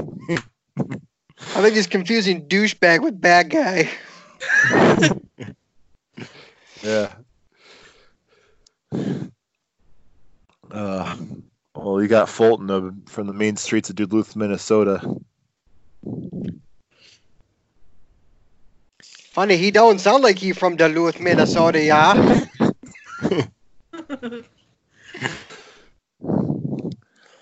Well, I think all those kids are a little too young to watch Fargo when the first Mighty Ducks movie came out, so they couldn't get the corny accents like William H. Macy. Oh, yeah. I, yeah, think sure. I think would have been more funny if them kids had that Minnesota accent. That would have been hilarious. That would have made the movie. Well, well, I went up to Minnesota a few years ago to tug. I didn't really hear it. I tug with a team from Minnesota. I don't hear an accent on them at all, and they're they're good. They're like right smack in the middle of the state. yeah. Yeah, I see that accent gets uh, a lot worse, like up in the north, uh, northern Minnesota.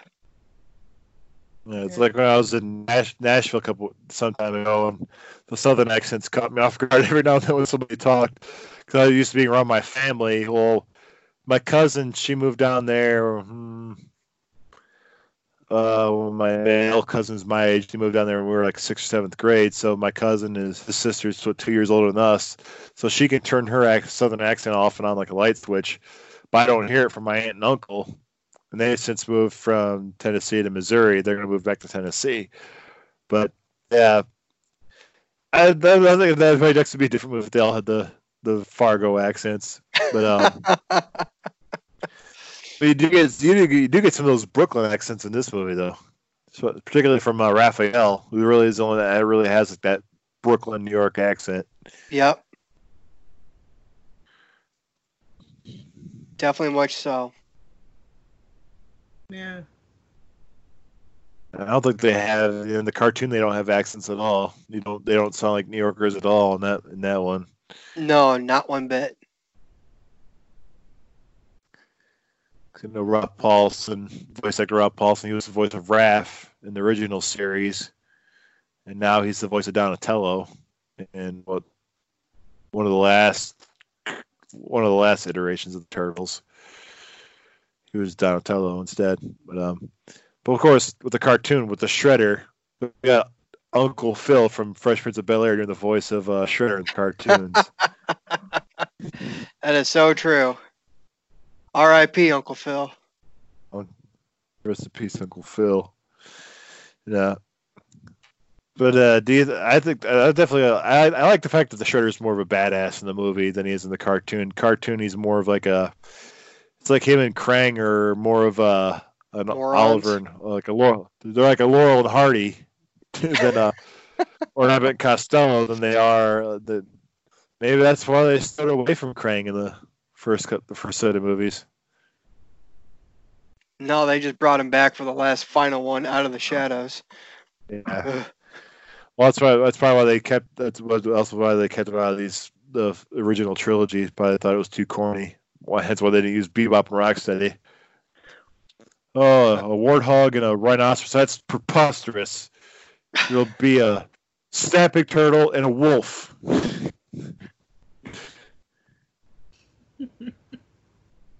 and we're gonna make them babies, giant babies.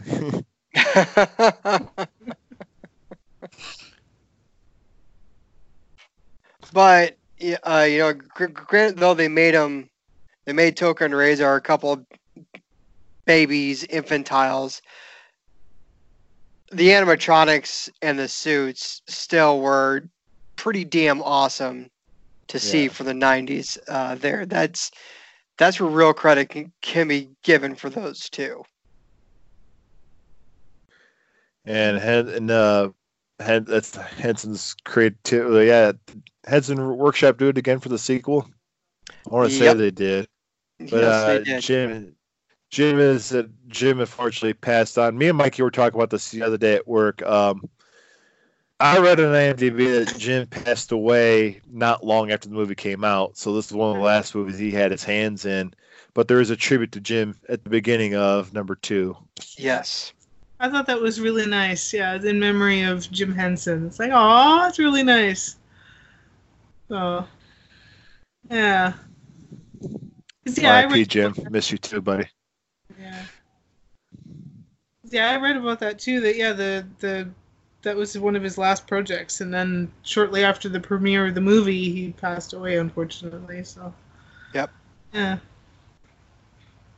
But uh, even though, even though it was still his company, the Creature Workshop that did these suits, uh, I think it was uh, Brian that did his son Brian did that took the project over. I believe it wasn't Jim personally, but it was Brian. So yeah, I assume at this point Jim was Jim was probably sick at home or not dealing with his health or trying to deal with the sale to Disney.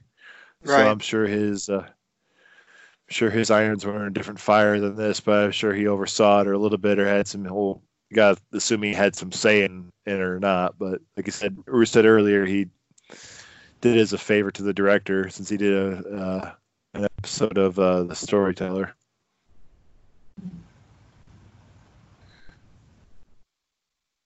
I don't know how this movie would look if it wasn't Henson's Creature Workshop doing the suits either. Who knows what we could have gotten? Horrible. Oh, I don't want late to. eighties, early nineties. well, yeah, it could have been horrible, but at the same time, late eighties, early nineties, it was the heyday for practical effects and stuff like this too. So we Yeah.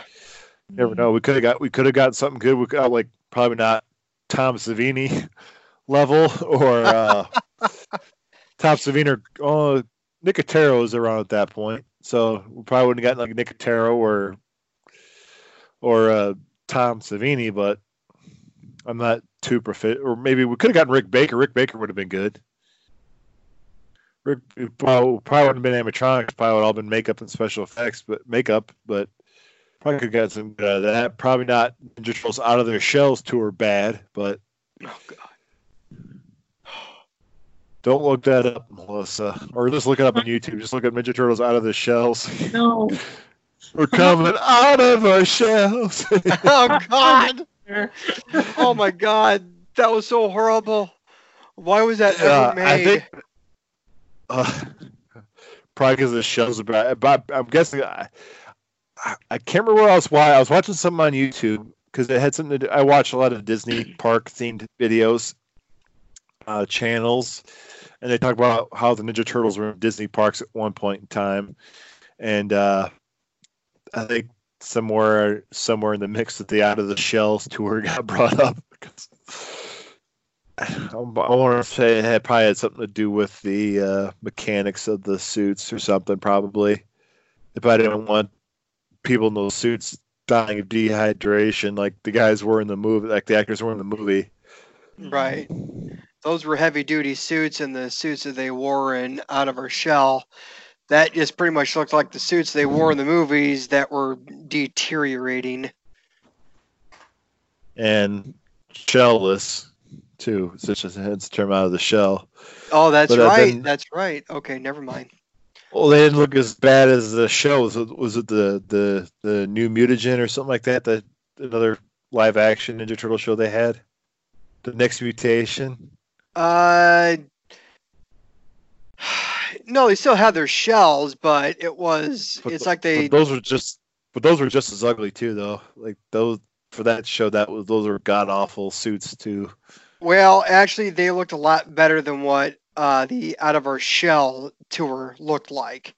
Uh, it's like they took the costumes from three and it's uh, they gave them like an overhaul, a bad overall, and uh, it just didn't turn out right. That's why the show never lasted very long. And I think that was right up until they did, or was that before or after they did the crossover with Mighty Morphin Power Rangers? That was before. Then the show came out, and then uh, it, and then it just got canceled. Yeah, yeah. Sorry, I assume by at that point Turtles had kind of lost their steam a little bit. Right. Yeah, I think they were saying, but I think they were saying like mid '90s the Ninja Turtles was starting to lose their steam. Yep. And then uh, Nickelodeon in for the rescue. Yep. Was that 'em was the cartoon? What was in the cartoon? Like right on season five, they got rid of Shredder and Krang and brought in uh, some alien dude. I remember. That's right on time I think I stopped watching. It was a they uh, got rid of Shredder and Krang and had some other alien villain be the big bad in the cartoons. Um, I don't know. I know. I know it was later seasons. I know it was later seasons. They brought they got rid of Shredder and Krang. I want to say I if I heard on a podcast, I heard on some podcast.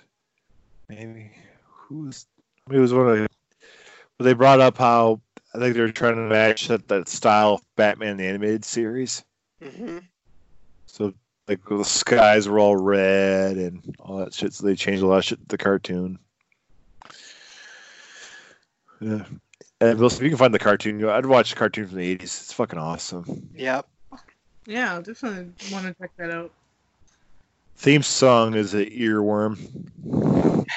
It'll get stuck in your head. Oh my gosh. Good Yeah. theme, good theme song. Very. But, you- but I think you get more of the per, you get more of the personalities of the turtles in the cartoon than you do in here because I've heard it said in other podcasts, uh, anything goes podcasts. I'll say Donatello's not really the as much of a mechanical guy or the mechanical wizard in this movie as he is in the cartoon. He's not Right. the. He's still pretty smart, and you, you get more of that in the second one. Yes. But what the, over the last few times I've watched this movie, uh, the first movie, Donatello's a lot more like Michelangelo in this movie. You still get the headbutting between Leo and Raph that you get in the cartoons because Leo's the leader and Raph's the headstrong guy, uh, strong-headed and stubborn. But I always found Don, Donatello always found was more like Michelangelo. I thought, at least in this first movie.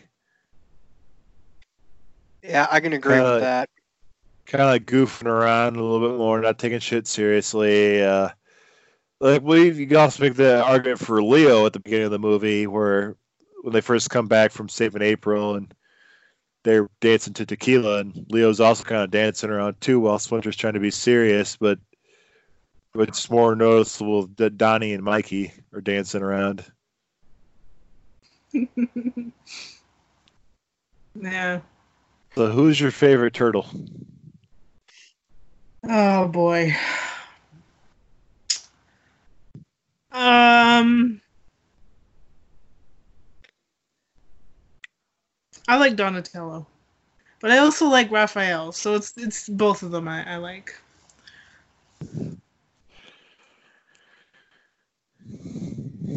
Good ones. It's hard. It's hard to pick. What about you, Mikey? Um, as a kid, I always had to go with Michelangelo just because you said it, Mikey, right there. Um, but like as I get older, I kind of gear more towards Raph because he's a bit of a hothead, and I uh, I've grown to be one myself. So uh, so I can relate more with uh, um, uh, with Raphael now than what I could back when I was a kid. Mm. It makes so much sense why you always walk around going, "Damn." Well, that and other obscenities, but yeah, sure, we'll go with that. Uh, uh, you make a good point. You make a good point. I, I'd say as kids, I think Michelangelo was was aimed to be like the kids' favorite. So when we're all kids, we all love Michelangelo. But uh, as I've grown older, though, I've kind of veered off. I, I liked Raph too a little bit, but I've more veered towards Donatello too. Mhm. just for more of that that more of that uh you'll see it more in the cartoons melissa he's more of the, he's more of the well if you listen to the theme song he does machines does. yeah leonardo leads donatello does machines raphael's cool but rude and michelangelo is a party dude He is. a party dude i was waiting for you to drop in the give me a break part mikey I totally forgot about that. Give me a break. I'm gonna Teenage sing the theme song to Ninja Melissa. Turtles. Heroes in a half shell. Turtle Power. Turtle power.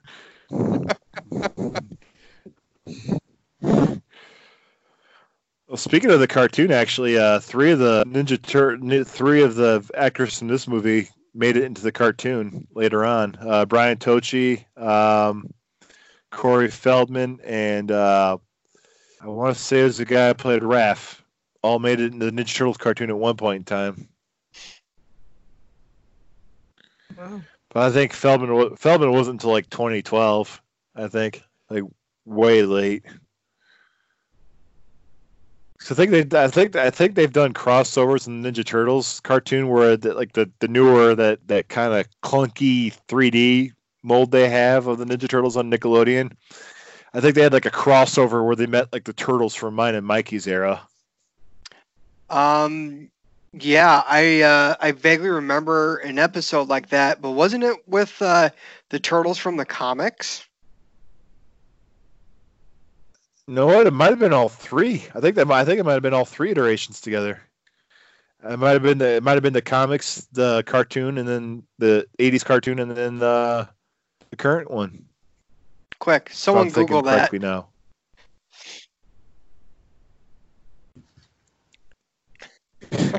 we all look at Melissa.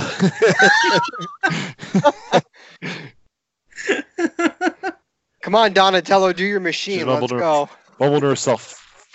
okay, She's what am I listening, doing? listening to herself. Fuck, I, fuck, I should have taken 12 pages of notes. Fuck. I should have gone down to Tim Hortons and drank my coffee and wrote about another 15 pages. Had me a donut while I was at it. And cut me a Cooler. goose.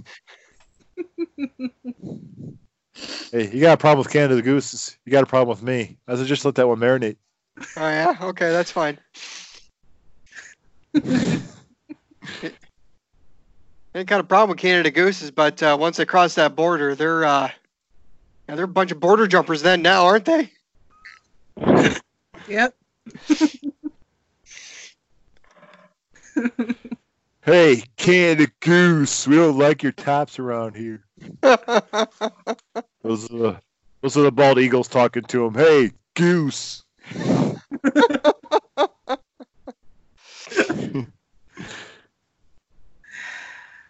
Yep. Oh, so Melissa, Mikey and I talked about this today at work to fill this dead air time. Uh, we talked about this today at work. Uh, did you notice the scene when the turtles are taking April back to her apartment in the movie? You notice like the little error there, or I don't know if it's an error, but like me and Mike don't know what the fuck just happened. But, It's bad you enough know, that I had you know to the scene we're talking about, Melissa? I'm trying to think. Like, okay, they're bringing her back to her her apartment. Apartment through the sewer. Yeah. Yeah. Okay. First Yeah. you see April climb up, Mm-hmm. then who's next?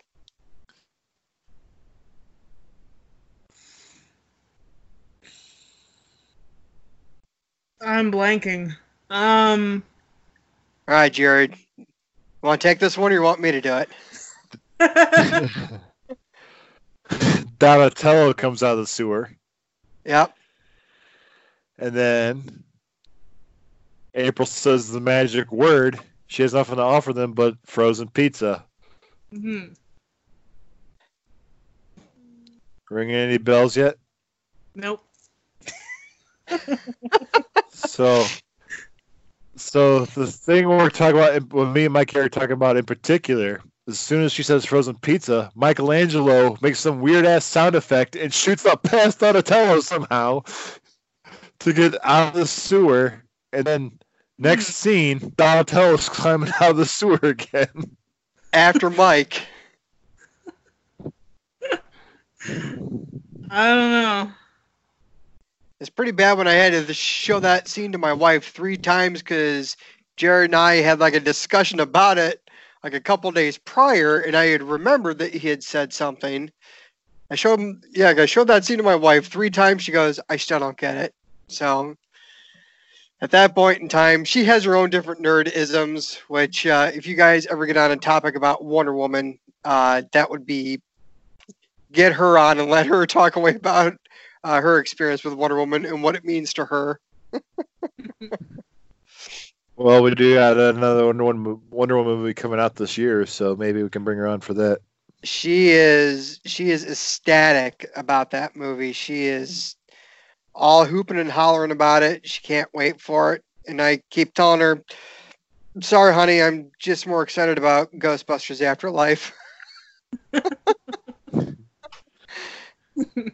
Yeah, but that's think of how many times you can watch Wonder Woman 84. But think how many times you can watch Wonder Woman 84 before Ghostbusters comes out. Uh, I think just once for me will be fine. Um, I gotta save up that money for Oh. my popcorn and pop. Well, luckily Clinton's a cheap theater, so I know. I it still costs about 40, 50 bucks for a small drink and a uh, one M and m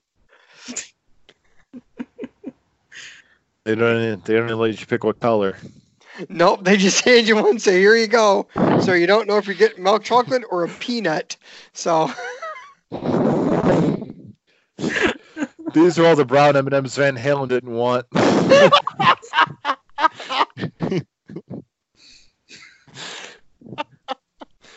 Ah, uh, 80s joke.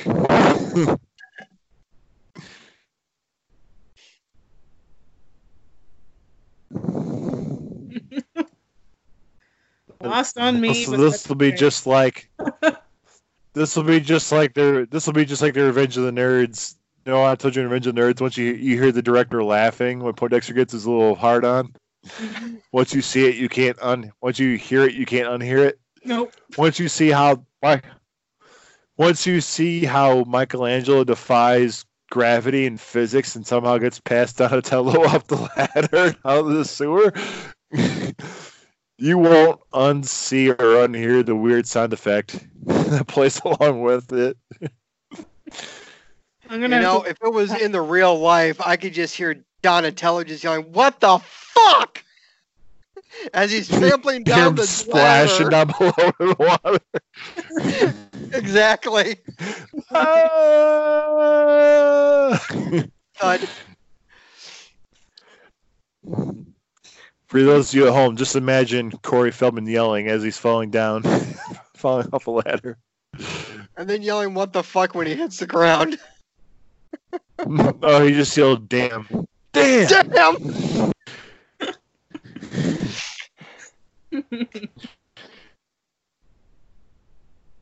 Or else would Raphael yell, "Damn!" like, "Damn!"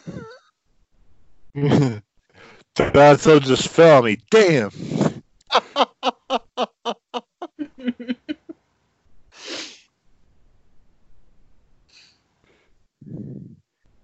Scuffed my shell. Damn. Right, with all the other mini scratches on his shell, and all the other guys have like unscathed shells, and Ra- Raph looks Oh, like he oh, called Raph Mike got- Tyson a Raph sissy. got his ass beat by a shit ton of. Yeah. That was Casey. Casey did that. I know, but I'm using I know. it. That's a joke I'm making. Okay, Well, Raph got his ass beat by a shit ton of foot soldiers. true.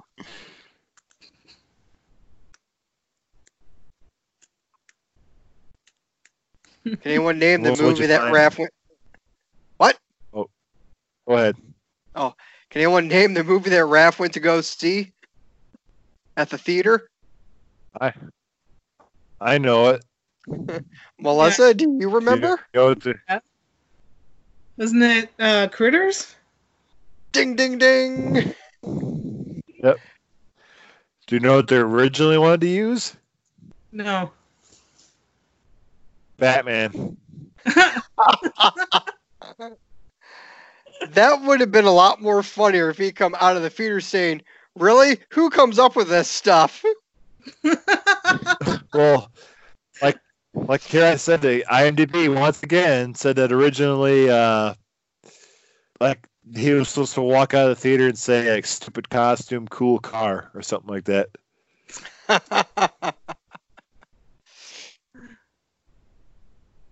Hmm. This is New Line, right? So they probably didn't want to pay the money for uh, pay the money to Warner Brothers to use Batman in the movie. Because at this point, what New Line Cinema is only known for Freddy Krueger at this point. Mhm. 'Cause that you know, cinema is known as the house that Freddy built. So Freddy Krueger, what a good movie. Mm-hmm. Or should I say Nightmare on Elm Street? Sorry. Yeah, I love that movie. My mom hates it. But Which one? Oh. the well, she's only seen the first one because I had, she hadn't seen the movies at all, so I kind of introduced her to them, and she completely shit all over that movie. she was just like, "No, this is awful. This is cheesy. This is just." I'm like, "Wow." Although I was sitting there laughing because she was just like going off on it. So, yeah, she doesn't like it very much. So. yeah, my wife won't watch it with me either. She's seen the uh, scene where Johnny Depp gets sucked into the bed and apparently gave it some type of fueled nightmares. So she won't watch it with me ever. So every once in a while, when I get the urge to put it on, I'll just do it while she's still sitting right there, just because I love her. This will get her to leave. This plan will surely work. And if Nikki's a good geek, she'll say it didn't work and don't call me Shirley.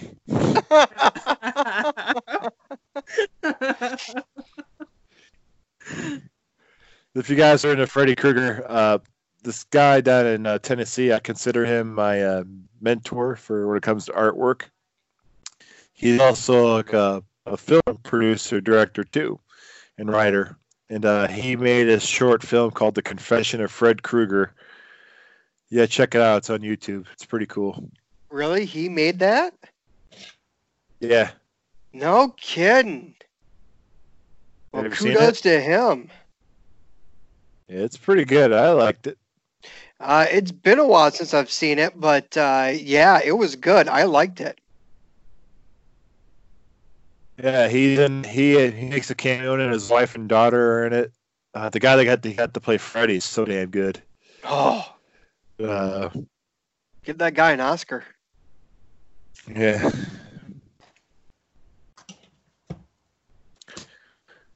So Did you were you able to f- find the answer we're looking for for our homework or the assignment we gave you? Well, I asked you what I was Googling because I kind of got lost in your conversation and then nobody answered me. So, what is my homework? F. Google your face. Ah, fail. Uh, the Ninja Turtle crossover cartoon was it uh three iterations of the turtles or was it just two? Was it just a comic book and the cartoon or was it cartoon, early cartoon and comic book? I want to say it was the three. I want to agree with you, Jared.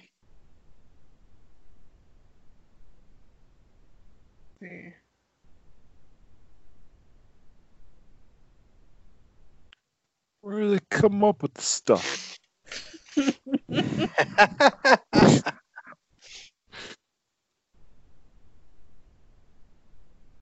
They keep saying, "Oh, there's been many cro- many things." I'm like, that's not helping me. Gosh darn Canada Google. Well, I have the a comic book underneath. I got a trade paperback under my bed of Ninja Turtles crossed over with uh, Ghostbusters. Oh, there you go. That's what that's, That's what they should have did. From what I heard on uh, Anything Goes podcast, uh, that's what I guess was pitched. But I guess technically, did you ever watch that Super All the cartoon All Stars to the Rescue, that crappy drug movie from back in the day? I technically, we got. Michael, Michelangelo and Slimer in it, so technically we got crossover. Didn't they uh, actually end up doing a crossover with uh, Ghostbusters and Ninja Turtles in the comic books? That's that's what I got under my bed is uh, Ninja Turtle com- uh, Ninja Turtles, and we also have what three iterations of Batman Ninja Turtles too. Yep. There's I've read the f- of Batman and Ninja Turtles. There's six issues. Whoa. well, there's three. Well, there, oh, there's one, two, and three. They did like three separate stories. I've read the first six. I've read the first six issues, but I haven't read the other twelve. What I know, think there's three separate stories. Just coming up with Batman and Teenage Mutant Ninja Turtles have three comic book crossovers. Yep, That's I think the third one just finished. That's all I'm getting, other than the 12 Teenage Mutant Ninja Turtles crossovers we'd love to see. Like, that's not. I'm not getting anywhere. this is number one: Ninja Turtles and David Harbour Hellboy. Teenage or uh, Turtles Forever. Turtles Forever is a 2009 American television film produced by 4Kids Entertainment, a crossover film featuring three different incarnations of the Turtles. This is Wikipedia. let's see here. It was produced in celebration of the 25th anniversary of the Teenage Mutant Ninja Turtles.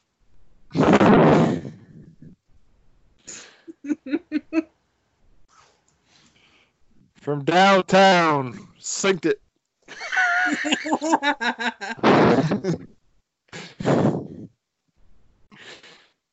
I gotta remember where the hell I heard that before. I I probably saw it on some random YouTube channel about Ninja Turtles. I honestly don't know where I heard it, but who knows? Because I don't think the Toys That Made Us episode mentioned that at all. No. I don't even think that They- documentary mentioned it at all that I seen. But I remember the- it. Well, what's the uh, what's the uh, date that the documentary was released in in uh, conjunction to the anniversary of the Turtles? Uh, in all honesty, I'm not sure. Let me Google it real quick here. Because I want to say the so I want to say that the, the movie is this year. Uh, the cartoon was '87, and what the comic book was what '84? Yeah, because I'm as old as the comic books. Comic books were '84, Mhm, cartoons were '87. Right. So I say the toys had to be what '86, '85, So- '86. Yeah, definitely before the movie. Um, says here Turtle Power, the definitive history of the Teenage Mutant Ninja Turtles, uh, 2014. So, but the the crossover movie happened in 2009. They could have covered it then. hmm You think they would have? Well, like I said, it's been a long time since I've seen it, so um, I'm definitely gonna seek it out. Uh, well, uh, uh, it's funny you said that because it says available on YouTube two ninety nine, Amazon Prime two ninety nine, Vudu two ninety nine. So, I There's your, Vudu uh, too. yep. So there you go. Um, that is what I found on that.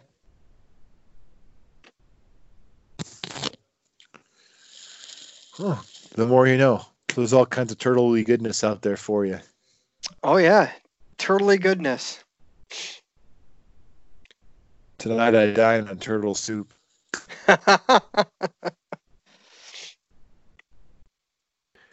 So let's bring it home. Closing thoughts. 1990 Ninja Turtles movie. Melissa, hit me. it is uh awesome flawless movie um you honestly can't have more fun uh while watching that movie and i absolutely love it so there you go Mikey, what about you? Closing thoughts on Ninja Turtles. uh, it's one of my top three childhood movies, man. It will never die. I agree. Copy paste what they said. Uh, definitely, I don't know about top three for me, but definitely top five or ten for me. All time. I also put Secret of the Ooze up there, my favorite childhood movies. Yep. But uh, if you're definitely a kid of what? But go ahead. i said i kind of wish i watched it when i was like when i was a kid because you know watched it for the first time when i was in college so At Okay. university. Um, I didn't go to university. I went to college. So University of Canada. You got two. you got two choices up here: university or college. Yep. Got it. Uh, yeah, I, it's a childhood. Uh, Ninja Turtles in general, just a childhood nostalgia factor for me. I don't quite remember how old I was the first time I saw it, but I remember it being a young part of my childhood. And if you're born in the mid '80s, early to mid '80s, like Mikey and I were, this is part of your fucking childhood. It's part of your life. Yeah. And it's starting to make a comeback too. I think the Turtles, Turtles making a, a lot of this '80s old. Well, now that the '90s are 30 years old now, probably a lot of that shit's gonna be making a comeback. But over the last past last past decade, the '80s were becoming in thing again. So Turtles, He Man, all that shit was coming back. But uh, yeah, Turtles uh, made their mark on uh, American pop culture, and I think they're pretty well cemented in there. I'd say if they made if you made like a if you were to make a if I were to make a Mount Rushmore of '80s icons, I'd definitely put the Ninja Turtles on there. Yep. Probably be for most people, probably be like He Man, Thundercats, GI Joe, Ninja Turtles, Don't forget the or Ghostbusters. Hulk man. Hogan. Or Ghostbusters too, yeah. So it'd be too hard to choose from that era. So much cool shit came out of the '80s. Now it's all about the reboots. Reboots, sequels, remakes, reboots. No thanks, we've already got one. Yep. So, the, so let's see how the Shadows came out. What 2015, 2014. So give another f- couple years, we'll be getting a reboot of Ninja Turtles again. Yeah, I hope they use animatronics this time around instead of CGI.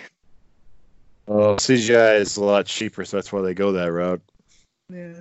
Unfortunately, That or else no one has any talent anymore to work with servos and stuff like that. yeah.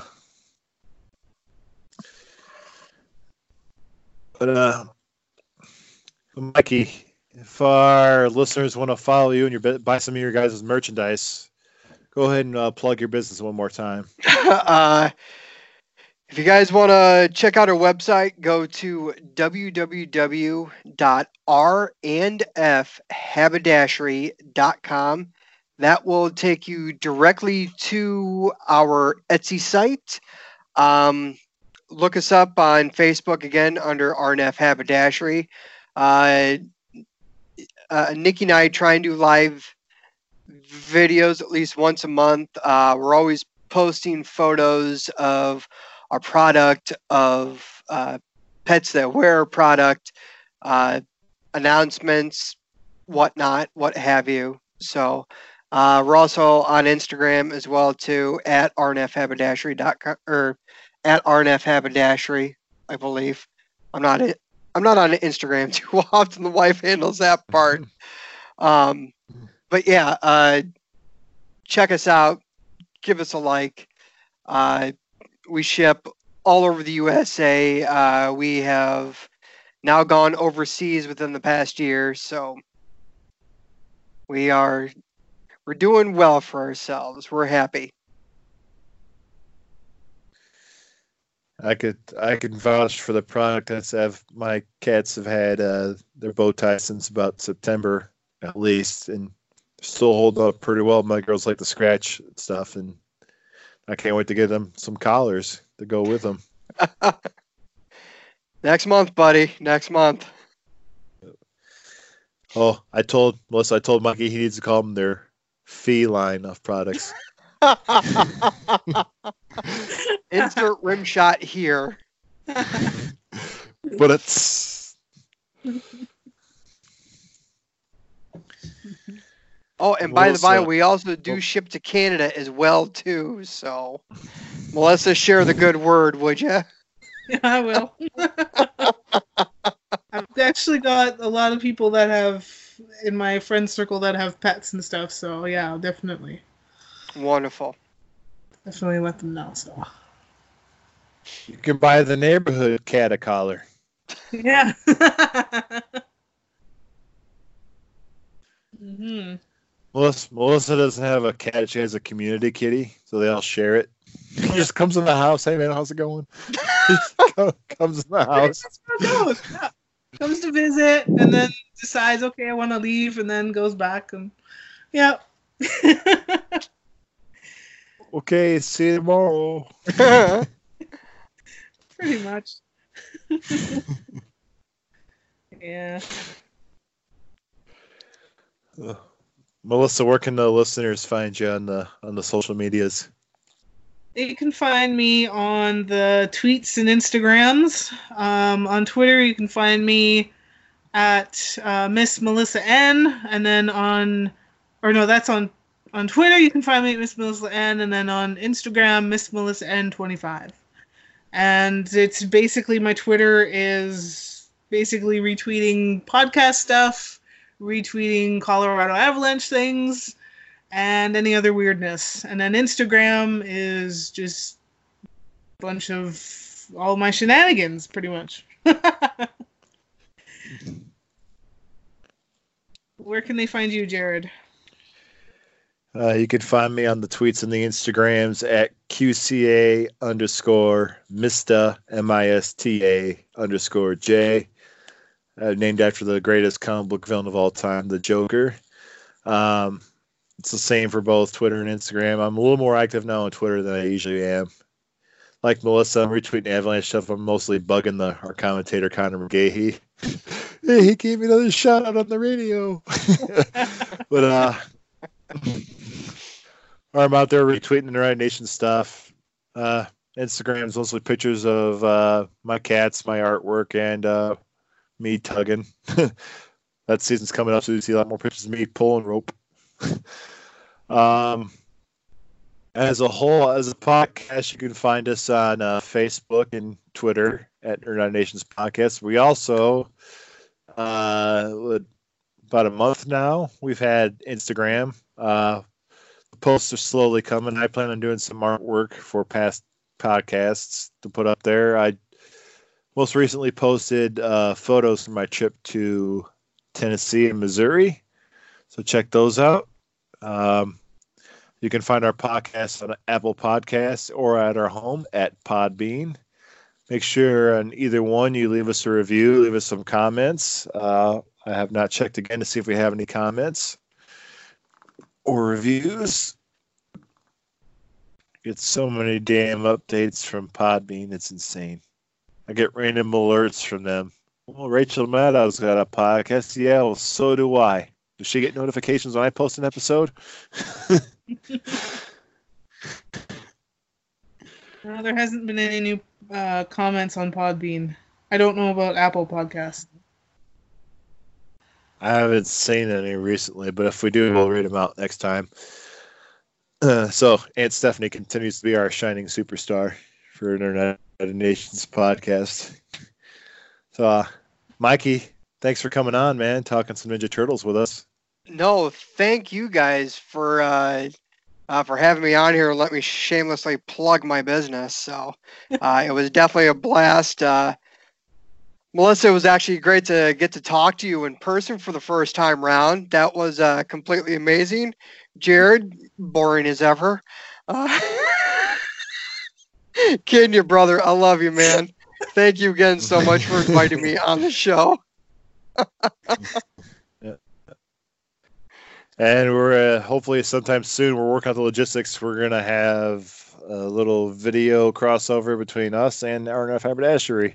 Yes, and I'm extremely excited. Uh, this has been a talk in the works for how long now, Jared? And we finally got the first half going, and now we just need to get you guys over to RNF Haberdashery. Uh, and I think Jared and I have been talking about uh, talking about comic book pets. Uh, who's out there? Who's in them? uh, whatnot. You know, I mean, uh, I'm pretty sure all three of us will hash it out and have something for you next time. So I'm excited. I'm sure Melissa's already called dibs and Admiral Whiskers from Doom Patrol.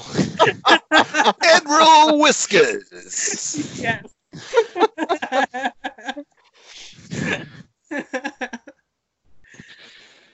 Which, by the way, at play rehearsal, we talk about Doom Patrol a lot. Good show. Oh yeah.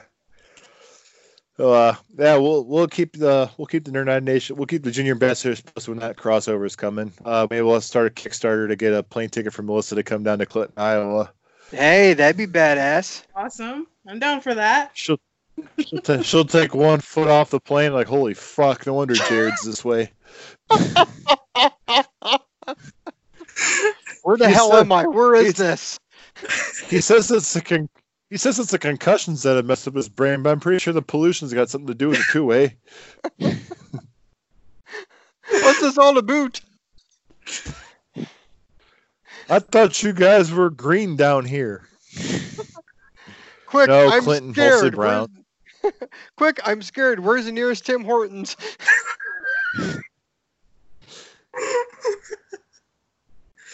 Oh boy.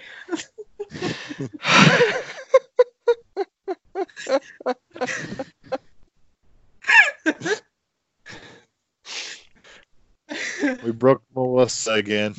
Yay! It's it's one of my favorite one of my favorite things to do is break Melissa.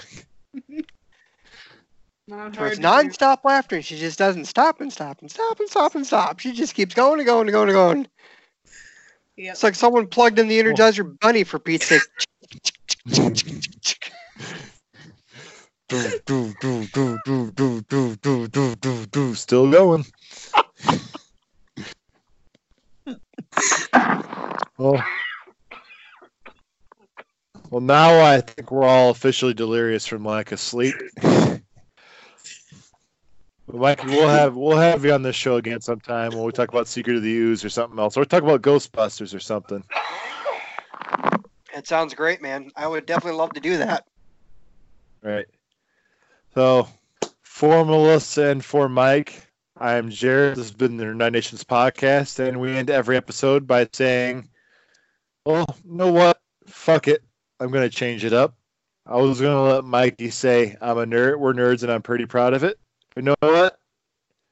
Your wise words for tonight are: Wise men say, forgiveness is divine, but never pay full price for late pizza. See you guys." Thoughts and opinions expressed by your ambassadors and their guests are theirs and theirs alone. and do not represent the companies they happen to work for. Thank you so much for listening, and we'll see you next time. Thanks for listening, guys.